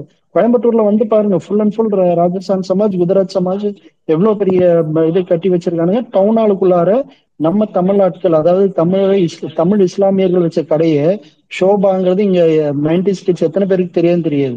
எங்களுக்கெல்லாம் இருந்த ஒரே கடை ஒரே என்டர்டெயின்மெண்ட் அந்த ஷோபா ஷோபால கூட்டு போய் துணி வாங்கி கொடுப்பாங்க. தீபாவளியா இருக்கட்டும் ஏதோ ஒரு பண்டிகையா இருக்கட்டும் அந்த ஷோபாக்கு போறதா. அந்த கலவரத்துல எல்லாம் போனவங்க தான் அப்படியே வெளியே போயிட்டாங்க. அங்க இருந்தது முழுக்க முழுக்க. கோட்டமேட்ல இருந்து நீங்க இந்த சுக்கரவார அது என்னது எனக்கு பேர் மறந்துட்டேன். அந்த டவுன் ஹால்ல இருந்து அந்த அவனாச்சி ரோடு மேம்பாலம் தாண்டி ஃபுல் அண்ட் ஃபுல் பாத்தீங்கன்னா நம்ம தமிழ் இஸ்லாமியர்கள் தான் அந்த பிசினஸ்ல இருந்தாங்க. இன்னைக்கு அதை எல்லாம் விரட்டி விட்டுட்டு இந்த பனியா கும்பல் இருக்கு. உங்களால அங்க போய் ஒரு தமிழ்ல வந்து நீங்க போய் ஒரு கடைக்கார வச்சு பாருங்க. நான் அதை எதிர்க்கிறேன். நான் நிச்சயமா எதிர்க்கிறேன். இந்த பனியா கும்பல் இந்த மொனாப்போலில இருந்து விரட்டி தான் ஆகணும். ஜிஎஸ்டி கொடுக்காம ஏமாத்துறான்னு சொல்றது இந்த கூலி தொழிலாளர்கள்ல இவங்க தான் அவங்கள எதிர்க்கிறேன் வெஞ்சஸ் நான் ஓப்பனாவே சொல்றேன். இந்த பனியா கும்பல் மாறுடி கும்பல் நிச்சயமா தர மாட்டாங்க எல்லாம் எந்த எலக்ட்ரிக் ஸ்டோர்ல கொடுக்குறாங்க? அவனுங்க பில்லு கொடுத்தானுங்கன்னா யோசிச்சு பாருங்களேன். நம்மளோட ஜிஎஸ்டி ஷேர் எவ்வளவு மேல போகும்? இல்லையா? ஆமா உண்மை. Paint industry